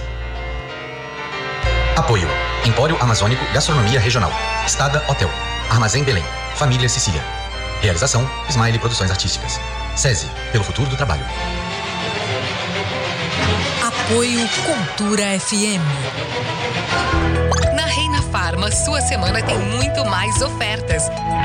Muito mais cuidados de saúde Toda terça tem Terça do Genérico. Genéricos de todos os tipos com até 90% de desconto. É para aproveitar. Nas quintas tem Quinta da Fralda. Fraldas de todos os modelos e tamanhos com preços e ofertas imperdíveis. Reina Farma, mais cuidado, mais saúde. Cultura FM. Aqui você ouve música popular paraense. Do cabelo cacheado Que vem na baila da canoa marinheira. Dança pra lua lá na praia do pesqueiro. Música popular brasileira. Ainda me lembro do seu caminhar Seu jeito de olhar eu me lembro bem. Cultura FM 93,7 Aquele jeito que ela tem Faça parte da Rádio Cultura Seja nosso repórter. Grave seu áudio com informações da movimentação do trânsito e mande para o nosso WhatsApp 985639937. O governo do Pará acaba de entregar a Avenida Padre Bruno Sec, antiga e amada, totalmente reconstruída. São mais de 4 quilômetros de avenida pavimentada e duplicada com calçadas, sinalização, drenagem e uma ciclofaixa segura. É um novo corredor de tráfego para Belém, por onde o trânsito vai fluir mais rápido, mais organizado e mais seguro. A Avenida Padre Bruno Sec garante mais mobilidade e melhora a qualidade de vida de mais de 500 mil pessoas. É o governo do Pará trabalhando por toda Belém. Governo do Pará por todo o Pará. Voltamos a apresentar Conexão Cultura. Muito bem, de volta com o nosso Conexão Cultura, 9 horas 32 minutos agora. Um abraço para você com muito carinho. Você que nos ouve, nos dá honra. Lembrando que você pode participar com a gente e a sua participação, mas você precisa colocar também o seu querer aqui, como disse agora há pouco o nosso querido Reginaldo. Nós estamos daqui a pouco já quase fazendo o sorteio para você faturar um ingresso para o concerto Tocando Portugal, que é interpretado por um trio português. O concerto vai acontecer agora dia 12 no Teatro do SESI. Então você fala, Kelvin, meu nome é tal, moro no bairro tal, quero esse ingresso. Aí você daqui a pouco vai estar concorrendo, tá bom? Ah, Kelvin, mas qual é o número que eu mando mensagem? Vou te falar aqui, 985-63-9937. 985-63-9937, tá bom? Daqui a pouco estamos aguardando a sua mensagem aí, a sua participação.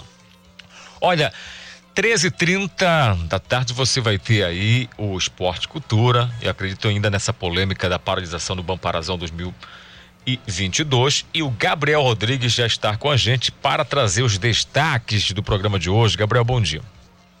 Olá, Kelvis. Bom dia para você, bom dia para os ouvintes. Exatamente a partir de uma e meia da tarde tem o Esporte Cultura e a gente vai estar tá trazendo novas informações sobre os desdobramentos referente aí à questão da suspensão do campeonato paraense por conta da, da decisão, perdão, do Tribunal de Justiça Desportiva. Além disso, nós vamos falar do Clube do Remo, o Remo que segue sua preparação enquanto o campeonato não volta, mas tem jogador já de saída. O clube anunciou a saída oficial de mais um atleta durante a competição. Também vamos falar do Paysandu, que segue treinando, se preparando para a segunda fase da Copa do Brasil, assim como a Tuna Luso. E também vamos abrir um off-topic, vamos falar um pouquinho de futebol europeu. É, Barcelona e Galatasaray vão jogar hoje pela fase oitava de final da Liga Europa. Jogo que terá transmissão aqui na TV Cultura, então a gente vai abrir esse espaço para falar um pouquinho também dessa partida aí para quem curte futebol europeu. Tudo isso muito mais a partir de uma e meia da tarde. Muito obrigado, Gabriel. Bom programa para vocês. E em seguida você tem o Sem Censura Pará e a Joana Mello vai contar pra gente os detalhes. Joana, bom dia. Olá, bom dia, ouvinte do Conexão Cultura. É hora de conhecer os destaques do Sem Censura Pará. Começamos o programa de hoje conversando com duas figuras femininas que são referências no esporte paraense. Vamos receber a atleta paralímpica Victoria Emily e a jornalista Tainá Martinez, nossa colega e apresentadora do Esporte e Cultura. Também vamos ficar por dentro da Convenção Nerd de Cultura e Tecnologia da Amazônia, que acontece esta semana no Centur. Todos os detalhes com o coordenador do evento, Diego Borges. E vamos encerrar com música, recebendo a cantora paraense Gleice Cravo, que divulga o primeiro single da carreira, Lembrar Você. Não perca o programa de hoje, o Sem Censura Pará começa logo mais a partir das duas horas da tarde, com reprise às 11 horas da noite. Acompanhe nossa transmissão ao vivo pela TV e Portal Cultura. A apresentação é da jornalista Vanessa Vasconcelos. Fico por aqui. Um super abraço a todos e amanhã tem mais destaques do Sem Censura Pará. Obrigado, Joana. É isso. Bom programa. Acompanhe o Sem Censura, sempre com assuntos interessantes e, acima de tudo, né? Pessoas especiais, convidadas especiais. Olha, daqui a pouco eu vou trazer essa informação. Obras da usina da Paz, do Bengui, alcançam a reta final com 90% já dos serviços concluídos. Tá aí, então Bengui, que vai receber então o projeto Usina da Paz, que hoje, né, cada vez mais está se ampliando aqui na região metropolitana, na capital, indo para o interior do estado também. 9 e 36 18 e 30 tem o Jornal Cultura e o Lucas de volta com a gente aqui para trazer os destaques. Lucas, bom dia. Bom dia, Kevin. Bom dia aos ouvintes aí do Conexão Cultura. Hoje no Jornal Cultura vamos falar sobre a ação Março Lilás que está acontecendo em Ananindeua em todas as unidades básicas de saúde da região metropolitana. Para quem não sabe, Kevin, Março, Março Lilás, né, Março é o mês de conscientização sobre a importância de se prevenir contra o câncer do colo de útero, a quarta maior causa de morte por câncer em mulheres no Brasil. A gente também preparou um VT para falar sobre as chuvas do mês de março que chegaram com força total em todo o estado do Pará. E de acordo com dados da Secretaria de Meio Ambiente e Sustentabilidade, o aguaceiro, o toró, como o paraense costuma chamar, vai continuar intenso no Pará pelo menos até o final de maio. Então, prepara a capa, prepara a sombrinha e bora pra rua. É isso.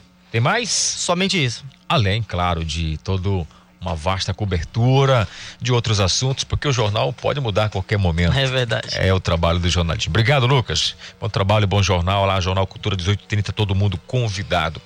Olha, como eu falei agora há pouco, as obras da Usina da Paz, a Uzi Paz, do bairro do Bengui, entraram em reta final. O cronograma já alcança 90% de execução dos trabalhos, agora são iniciados serviços de acabamentos da estrutura física, o que consolida mais uma ação aí por parte da cultura da paz na Grande Belém, por meio do programa de governo do estado Territórios pela Paz, o Terpaz, criado no ano de 2019. Então, logo, logo, atenção população bairro do Bengui, o famoso Bengola, vai estar recebendo então aí o Terpaz, a Usina da Paz, com vários outros projetos, inclusive com o um projeto nosso aqui da Funtelpa, Cena de Paz. A gente leva aí noções da comunicação para as pessoas. Importante, inclusive o Lucas que acabou de falar aqui é fruto desse projeto. 9 e 38 na Grande Belém. Vamos com outras informações. Homenagens às mulheres são prestadas pelo o Hospital Oncológico Infantil durante toda esta semana. Quem vai contar para a gente os detalhes é a Renata Rocha. O Hospital Oncológico Infantil Otávio Lobo realiza uma programação especial em comemoração ao Dia da Mulher. Durante os dias em que a instituição vai promover o evento, vão ser realizadas homenagens, distribuição de brindes, programação de arte e ações ecológicas voltadas para colaboradoras e acompanhantes de pacientes. Também vai acontecer uma oficina de produção de embalagens recicláveis com a presença de um saxofonista que vai alegrar o ambiente com músicas especiais. O evento encerra na próxima sexta-feira, 11 de março, com uma roda de conversa destinada às acompanhantes de paciente do hospital. O tema do encontro são os cuidados com a pele e vai contar com a participação de uma esteticista voluntária, com supervisão da jornalista Ana Tereza Brasil, Renata Rocha para o Conexão Cultura. Obrigado, Renata. 9 horas 40 minutos. E agora a gente bate um papo com o doutor Cláudio Salgado, que é diretor do Departamento de Vigilância à Saúde da SESMA, aqui da capital, e a gente vai falar sobre campanha de vacinação do HPV. Doutor Cláudio, bom dia, tudo bem? É, bom dia, Cláudio, tudo bem? Prazer falar com você, mais prazer, uma vez. Prazer também é nosso falar com você.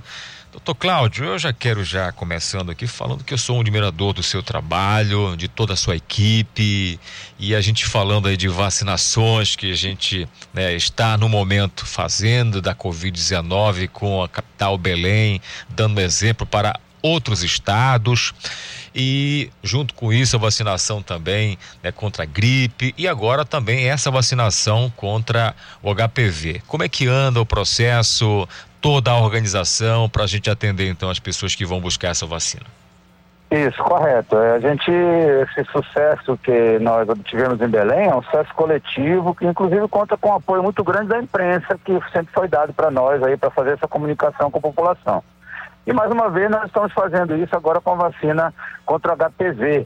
Importantíssimo aí, um fator causal do câncer de colo de útero, né? No mês que a gente comemora o mês das mulheres. Né? É importante que a gente chame atenção para isso e é prevenível, né? Então você pode fazer a vacina, especialmente é, nas crianças, né? Crianças e adolescentes. Então nós estamos chamando para fazer. Nós estamos essa semana agora e até a metade da semana que vem, nós iremos a uma escola em cada distrito para vacinar as, as crianças nessas escolas, crianças e adolescentes de faixa etária nas, nas meninas de 9 a 14 anos e os meninos de 11 a 14 anos.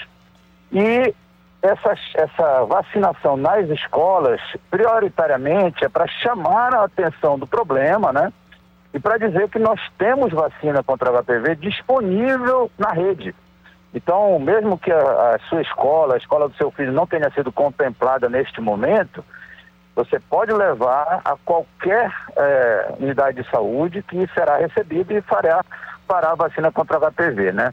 A vacina contra HPV é de duas doses, né? Tem que fazer uma agora e faz a outra com três meses a seis meses.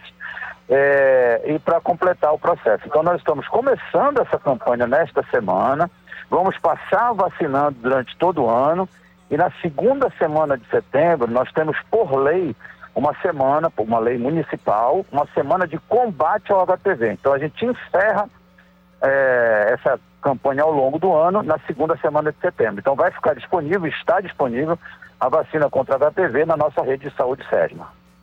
Que bom, doutor, porque vacinação, eu sempre falo, é uma atitude tão nobre e responsável e principalmente de reconhecimento a um grupo de pessoas, um coletivo que ficaram ali durante dias, semanas, meses, anos estudando, pesquisando, elaborando, testando, até chegar a vacina. E nós estamos falando Isso. de um problema, né, doutor, muito sério, que atinge muitas mulheres, né, atinge muitas pessoas, que é o HPV. E justamente em Isso. cima disso, eu queria que você falasse para a gente um pouco mais, para chamar a atenção da consciência dessas pessoas, dos pais, para levar então essas crianças, esses adolescentes, da relevância de prevenir, de combater uhum. esses vírus. Uhum. Então, é, tem, tem, nós temos subtipos né, de HPV que são responsáveis aí, ou que podem evoluir ao longo do tempo para o câncer de colo de útero. Basicamente tem quatro subtipos. E essa vacina a gente chama de vacina tetravalente. Por quê? Porque ela pega justamente esses quatro vírus que são responsáveis é, por essa evolução para o câncer de colo de útero, né? Então, é importantíssimo nesse momento você levar a criança ou adolescente nessa faixa etária antes do início da vida sexual, porque você está protegendo a curto, médio e longo prazo. Você imagina uma, uma vacina que você toma uma vez na vida, proteger a, a você para o resto da vida contra um câncer de colo de útero ou eventualmente um câncer de pênis, ou fazendo nas crianças também é, do sexo masculino inibindo a transmissão do vírus para o sexo feminino, né? Então, essa transmissão do vírus do sexo masculino para o sexo feminino, quer dizer, você consegue inibir isso com a vacinação, então os ganhos eles são enormes, né? E, e, diminuindo significativamente o percentual de câncer de colo de útero também a médio e longo prazo. Então os ganhos são muitos, né? A vacina, o, o custo-benefício de você fazer isso, né? você pega o custo de uma vacina, por exemplo, e compara com o custo emocional, social, econômico de uma pessoa que tem câncer de colo de útero, por exemplo, a diferença é muito significativa. Então é importantíssimo que a gente faça isso, prevenção é fundamental.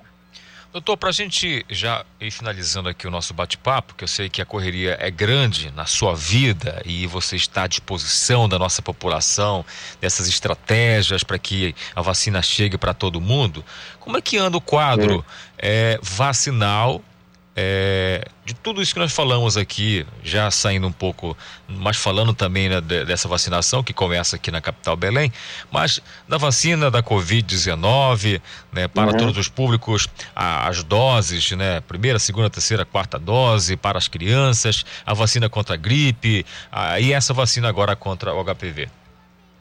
Então, é, nós no Covid, né, na vacina contra a Covid-19, nós estamos oferecendo agora vacina para todas as, as faixas etárias, aí a partir de 5 anos, né? E desde a primeira dose, que nós temos aí pouco menos de 30 mil pessoas em Belém que ainda não vacinaram com a primeira dose. Estamos oferecendo a segunda dose, que fica por aí também, em torno de 30 mil pessoas que ainda não receberam a segunda dose. A terceira dose, todos aqueles que receberam a segunda dose até novembro do ano passado também já podem fazer, e aí nós temos um número maior temos aproximadamente 300 mil pessoas, mas nós já vacinamos mais de 500 mil pessoas com a terceira dose, que é importantíssimo para Belém. E temos agora a quarta dose, né, que os imunossuprimidos a gente já tinha oferecido, mas agora estamos oferecendo para o pessoal aí de 85 anos ou mais, e vamos já já baixar essa idade para 80 anos e continuar baixando, porque é importantíssimo que a gente proteja ah, essa faixa etária da população que está mais suscetível a evoluir mal, né, com a Covid-19, que é essa faixa etária acima dos 60 anos, são os chamados idosos, né, na nossa sociedade. Então nós estamos agora nessa faixa aí, é, às vezes me pergunto ainda, mas qual é o dia que eu posso ir, quando é que eu posso ir? Então, nesse momento que nós estamos agora, está muito aberto, né? Porque praticamente todas as pessoas estão sendo recebidas para, se for fazer a primeira, a segunda e a terceira dose. A única questão que tem uma, alguma restrição é a quarta dose, que nós estamos fazendo por idade, vamos baixar essa idade aí até chegar pelo menos a 60 anos. Perfeitamente, doutor Cláudio. Então vamos reforçar mais uma vez então para as pessoas. Começa então na capital Belém a vacinação né, contra o HPV. Conta pra gente aí e Isso. convide o pessoal. Isso, do HPV, leve a sua criança, leve o seu adolescente, as meninas de 9 a 14 anos, os meninos de 11 a 14 anos. Lembrando que são duas doses, então pode ser que o seu menino, a sua menina tenha feito uma dose e não fez a segunda, pode levar para fazer a segunda também. Toda a rede de saúde está abastecida com as vacinas então pode ir na estratégia saúde da família mais próximo de casa, pode ir numa unidade básica de saúde, porque vai ser recebido e a gente vai fazer essa vacinação contra o HPV na criança ou adolescente. Tá certo, doutor Cláudio, muito obrigado pela sua participação. Eu sempre gosto muito de falar com você e não é pela amizade apenas, mas também pelo reconhecimento né, no seu trabalho e de toda a sua equipe. E a gente sabe essa linha de frente aí né, do pessoal, dos nossos queridos anjos da saúde que estão há muito tempo aí nesse processo, seja nos hospitais, nos postos de saúde, nas UPAs, mas principalmente nessa força-tarefa para vacinar as pessoas como eu disse, que Isso. respeito, que entendem de todo um trabalho e que bom que a gente tem vacina, como você disse, você toma então a primeira, a segunda dose, olha só o privilégio para nossas crianças, adolescentes, e você fica aí livre o resto da vida. Então, parabéns pelo trabalho e conte com a gente aqui sempre com as informações advindas aí da secretaria, do seu departamento. Muito obrigado, Kelvin. A gente fica sempre à disposição, o diálogo com a população é fundamental e os meios de comunicação, a mídia é importantíssima nesse processo e é por isso que a gente conseguiu alcançar esse sucesso na vacinação em Belém. Muito obrigado. Tá certo, doutor. Muito obrigado. Bom trabalho para todos vocês aí. 9 horas e 50 minutos. Quinta-feira, né? A gente vai falar então do nosso quadro Chefe Pai d'Égua. E está com a gente no telefone a Alba Salcedo, que vai contar um pouco da sua história, da sua tradição aí na gastronomia. Alba, tudo bem? Muito bom dia para você, querida. Bom dia para você, tudo bem? Muito bom falar com você. Eu já queria que você se apresentasse para a gente, falasse um pouco aí do seu trabalho, por gentileza. Oi, bom, é, eu sou a Alba, como você acabou de falar. É, eu sou, na verdade, meu prime, minha primeira profissão, que eu me formei primeiro, foi de jornalista. É, aí depois, é, por coisas da vida, coisas do destino, eu acabei me, me especializando na área da, da gastronomia. E a gente fica feliz porque a gente conhece um pouco do seu trabalho e você se tornou então uma grande chefe. Agora fala pra gente, é, a gente está começando já, tem um tempinho já que a gente começou esse quadro, o chefe Pai d'Égua. Como é hoje está né, trabalhando aqui nessa área no nosso estado do Pará, da Amazônia, porque a gente tem aqui um, um leque diferenciado de, é. de produtos para agregar aí em pratos que são criados com muito estilo e com muita autenticidade por vocês. Isso, é, primeiro, não sei se já perceberam por meu sotaque, mas eu não sou paraense, né? Não certo, sou brasileira. Certo. é, eu sou da Venezuela e realmente o fato, porque assim, o nosso restaurante, a minha especialidade é comida caribenha, latino-caribenha. Aí o que aconteceu? A gente quis trazer para vocês, para os paraenses, é, essa forma diferente de, da gastronomia, sendo que aqui no Pará, como você acabou de falar, vi, É, a comida de vocês é bem rica, assim, tem muito, muito ingrediente que tem um sabor forte, uma cultura forte na parte da, da gastronomia. Então, realmente, foi, foi difícil no início tentar dar para conhecer as pessoas o que é uma arepa, que é a comida é, típica da Venezuela, é, o que é uma cachapa, que é outra comida típica, como, como que a gente come abacate de forma salgada, não suco, como come aqui, né? É, o doce. A gente come o abacate na comida salgada mesmo. Então, o fato de aderir essa parte da nossa cultura, ah, comer muita banana também, banana verde, aí foi difícil no início. E é, na nosso cardápio diário, assim, a gente não tinha, é, vamos dizer, uma, um prato que seja daqui, alguma coisa daqui. Por quê? Porque a gente, é, a nossa ideia sempre foi trazer a nossa cultura para vocês conhecerem. Mas há pouco, semana passada, a gente fez, participamos é, no, no, primeiro festival Belém no Prato, não sei se, se souberam dele, é, onde juntaram vários é, produtores de Pará com chefes da, de, Pará, de Belém. Certo. E aí você deu uma mistura bem legal, porque a gente utilizou, no, é, o nosso sorteado, nosso, nosso parceiro foi o Chocolate Mendes que ele, ele tem uma fábrica de chocolate onde ele vai para a Amazônia, se ele vai no mato mesmo e ensina as comunidades a fazer seu próprio chocolate com o cacau que eles produzem lá. E ele faz cacau com é, chocolate com cacau mesmo daqui, do Pará. Então a gente introduz esse ingrediente nas nossas receitas e ficou uma coisa maravilhosa, se juntar esses esse sabor forte da Amazônia com o nosso, que também é forte. Então ficou uma, uma mistura sensacional, que a gente até está pensando incluir no nosso cardápio normal, assim. Que legal, que legal. E é justamente isso que eu queria que você explicasse e falasse melhor para a gente. É, a principal diferença entre a culinária paraense e a latina. E aí você já está me falando dessa fusão aí que deu super certo. Força de um lado, força de outro, ficou extremamente forte. Mas qual a principal diferença que você hoje observa estando aqui no Pará, na Amazônia? Oh, olha, eu vejo que o, o, a culinária daqui é uma coisa bem, bem marcada por sabores eh, da Amazônia o nosso é uma coisa mais, é, vamos dizer, mais diversificada. A gente usa mais é, outro tipo de temperos, outro tipo de, de, de, de adições nos pratos, de misturas. Mas é, esse fato de ser, de ser tão diferentes também tem um ponto pequenininho aí que a gente consiga de, de igualdade, como que nem na, na, na, na, na música. É, o que acontece que, como a gente todos somos latinos, né, todos temos, aí na Venezuela também tem um pedacinho da Amazônia, a gente tem alguma coisa parecida, mas o, a forma de apresentar é diferente, a forma de comer, é, os sabores aqui são bem mais marcados, por exemplo, a maniçoba, o tucupi, são sabores bem marcados, enquanto na Venezuela ou nos países do, do Caribe, são sabores, vamos dizer, que não, não sei como explicar exatamente, mas são menos, vamos dizer, menos marcadas por causa que são muitas misturas de, de temperos, entendeu? Certo. Bom, para você que está chegando agora com a gente aqui na Rádio Cultura FM, nós estamos batendo um papo com a Alba Salcedo. Ela é da Venezuela, mas está com a gente aqui no Pará, na Amazônia, é chefa de cozinha.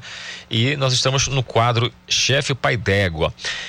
E eu já queria saber, para a gente já quase finalizando aqui o nosso bate-papo, é, com tudo que você chegou aqui está vendo, né, como nós já falamos aqui, é bastante rica a nossa culinária amazônica, paraense, essa mistura, essas opções. Com tudo isso que você tem nas mãos mesmo, claro, vindo de uma tendência do seu país, né, da sua região.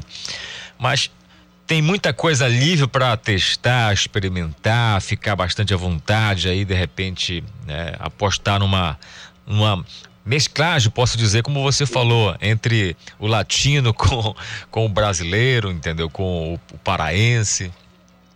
Sim, tem bastante ideia. A gente até é, já conversamos com um restaurante daqui que eles são especializados em comida paraense.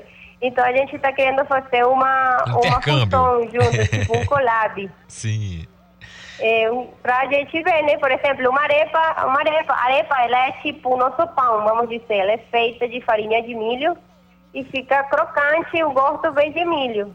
Aí a gente tá pensando, por exemplo, fazer uma arepa de, de camarão, uma arepa de, com, com um pouquinho de, de camarão e de repente colocar um- alguma coisa com tucupi, é, para a ideia de fazer essa função, que eu acredito que ficaria muito maravilhosa, realmente. Eu amo, adoro camarão, como você É. acabou de falar. O camarão, camarão, o nosso camarão é muito bom mesmo, o nosso peixe. É. Legal. Bom, pra gente então finalizar aqui, aonde que fica o restaurante, né, que você coloca à disposição então essas comidas diferenciadas, é, esse cardápio diferenciado, conta pra gente aí, por gentileza. Olha, o Ciguaralha é o nome, é, fica na Diogo Moia, no Marissal, é, entre 14 de março e Generalíssimo, na, na rua Diogo Moia, número 947. É, a gente abre é, de terça a domingo, de 18 horas até é, 11h30 da noite. E a gente semanalmente oferecemos um cardápio diferente, eh, um cardápio especial. A gente tem o cardápio normal e sempre semanalmente temos um prato especial da semana, eh, dedicado geralmente a um país. No dia, no, nessa semana estamos servindo um sanduíche que se chama sanduíche cubano. Ele vai recheado de, de pernil bem temperado e presunto, queijo, pickles. É, e nossa ideia é isso, é mostrar aqui um pouco de, da, da culinária caribe, né? Caribe, latina. E essa semana tá, tá aí, tá, estamos homenageando a Cuba. Legal. Alba, muito obrigado pela sua participação. É, fique à vontade no nosso estado, na nossa capital. É, é, isso é muito bom, sabe? Esse intercâmbio, essa troca de cultura. A gente fica feliz demais. E obrigado pela participação aqui no nosso programa, tá bom? Muito obrigada a vocês pelo convite. Tá e certo. espero vocês por lá, né? Tá bom, aceitamos. Vou comer um camarrão aí, tá bom? Bora. Valeu, obrigado. Bom dia. Tchau. 9h59, Paulo Sérgio, finalzinho do programa. Vamos lá, quem está levando aqui o, o ingresso né, para o concerto do Trio Portugal, que vai acontecer agora dia 12 no Teatro do SES, é a Juliana Tamires Vilhote do Rego. Ela mora no Parque Verde. Mandou mensagem aqui, além de outras pessoas também. Que é, você queria ganhar, não ganhei. Calma, que amanhã a gente vai ter sorteio novamente, tá bom? É isso. Termina aqui então mais uma edição do nosso Conexão Cultura desta quinta-feira, dia 10 de março. Se você quiser ouvir novamente o programa, você acessa o Castbox, a página do Jornalismo Cultura. Um abraço muito especial para você que se ligou com a gente, já convidando todo mundo para amanhã se ligar também mais uma vez. E não esqueça, tudo vale a pena quando a alma não é pequena. Tchau, pessoal. Cultura FM apresentou Conexão Cultura.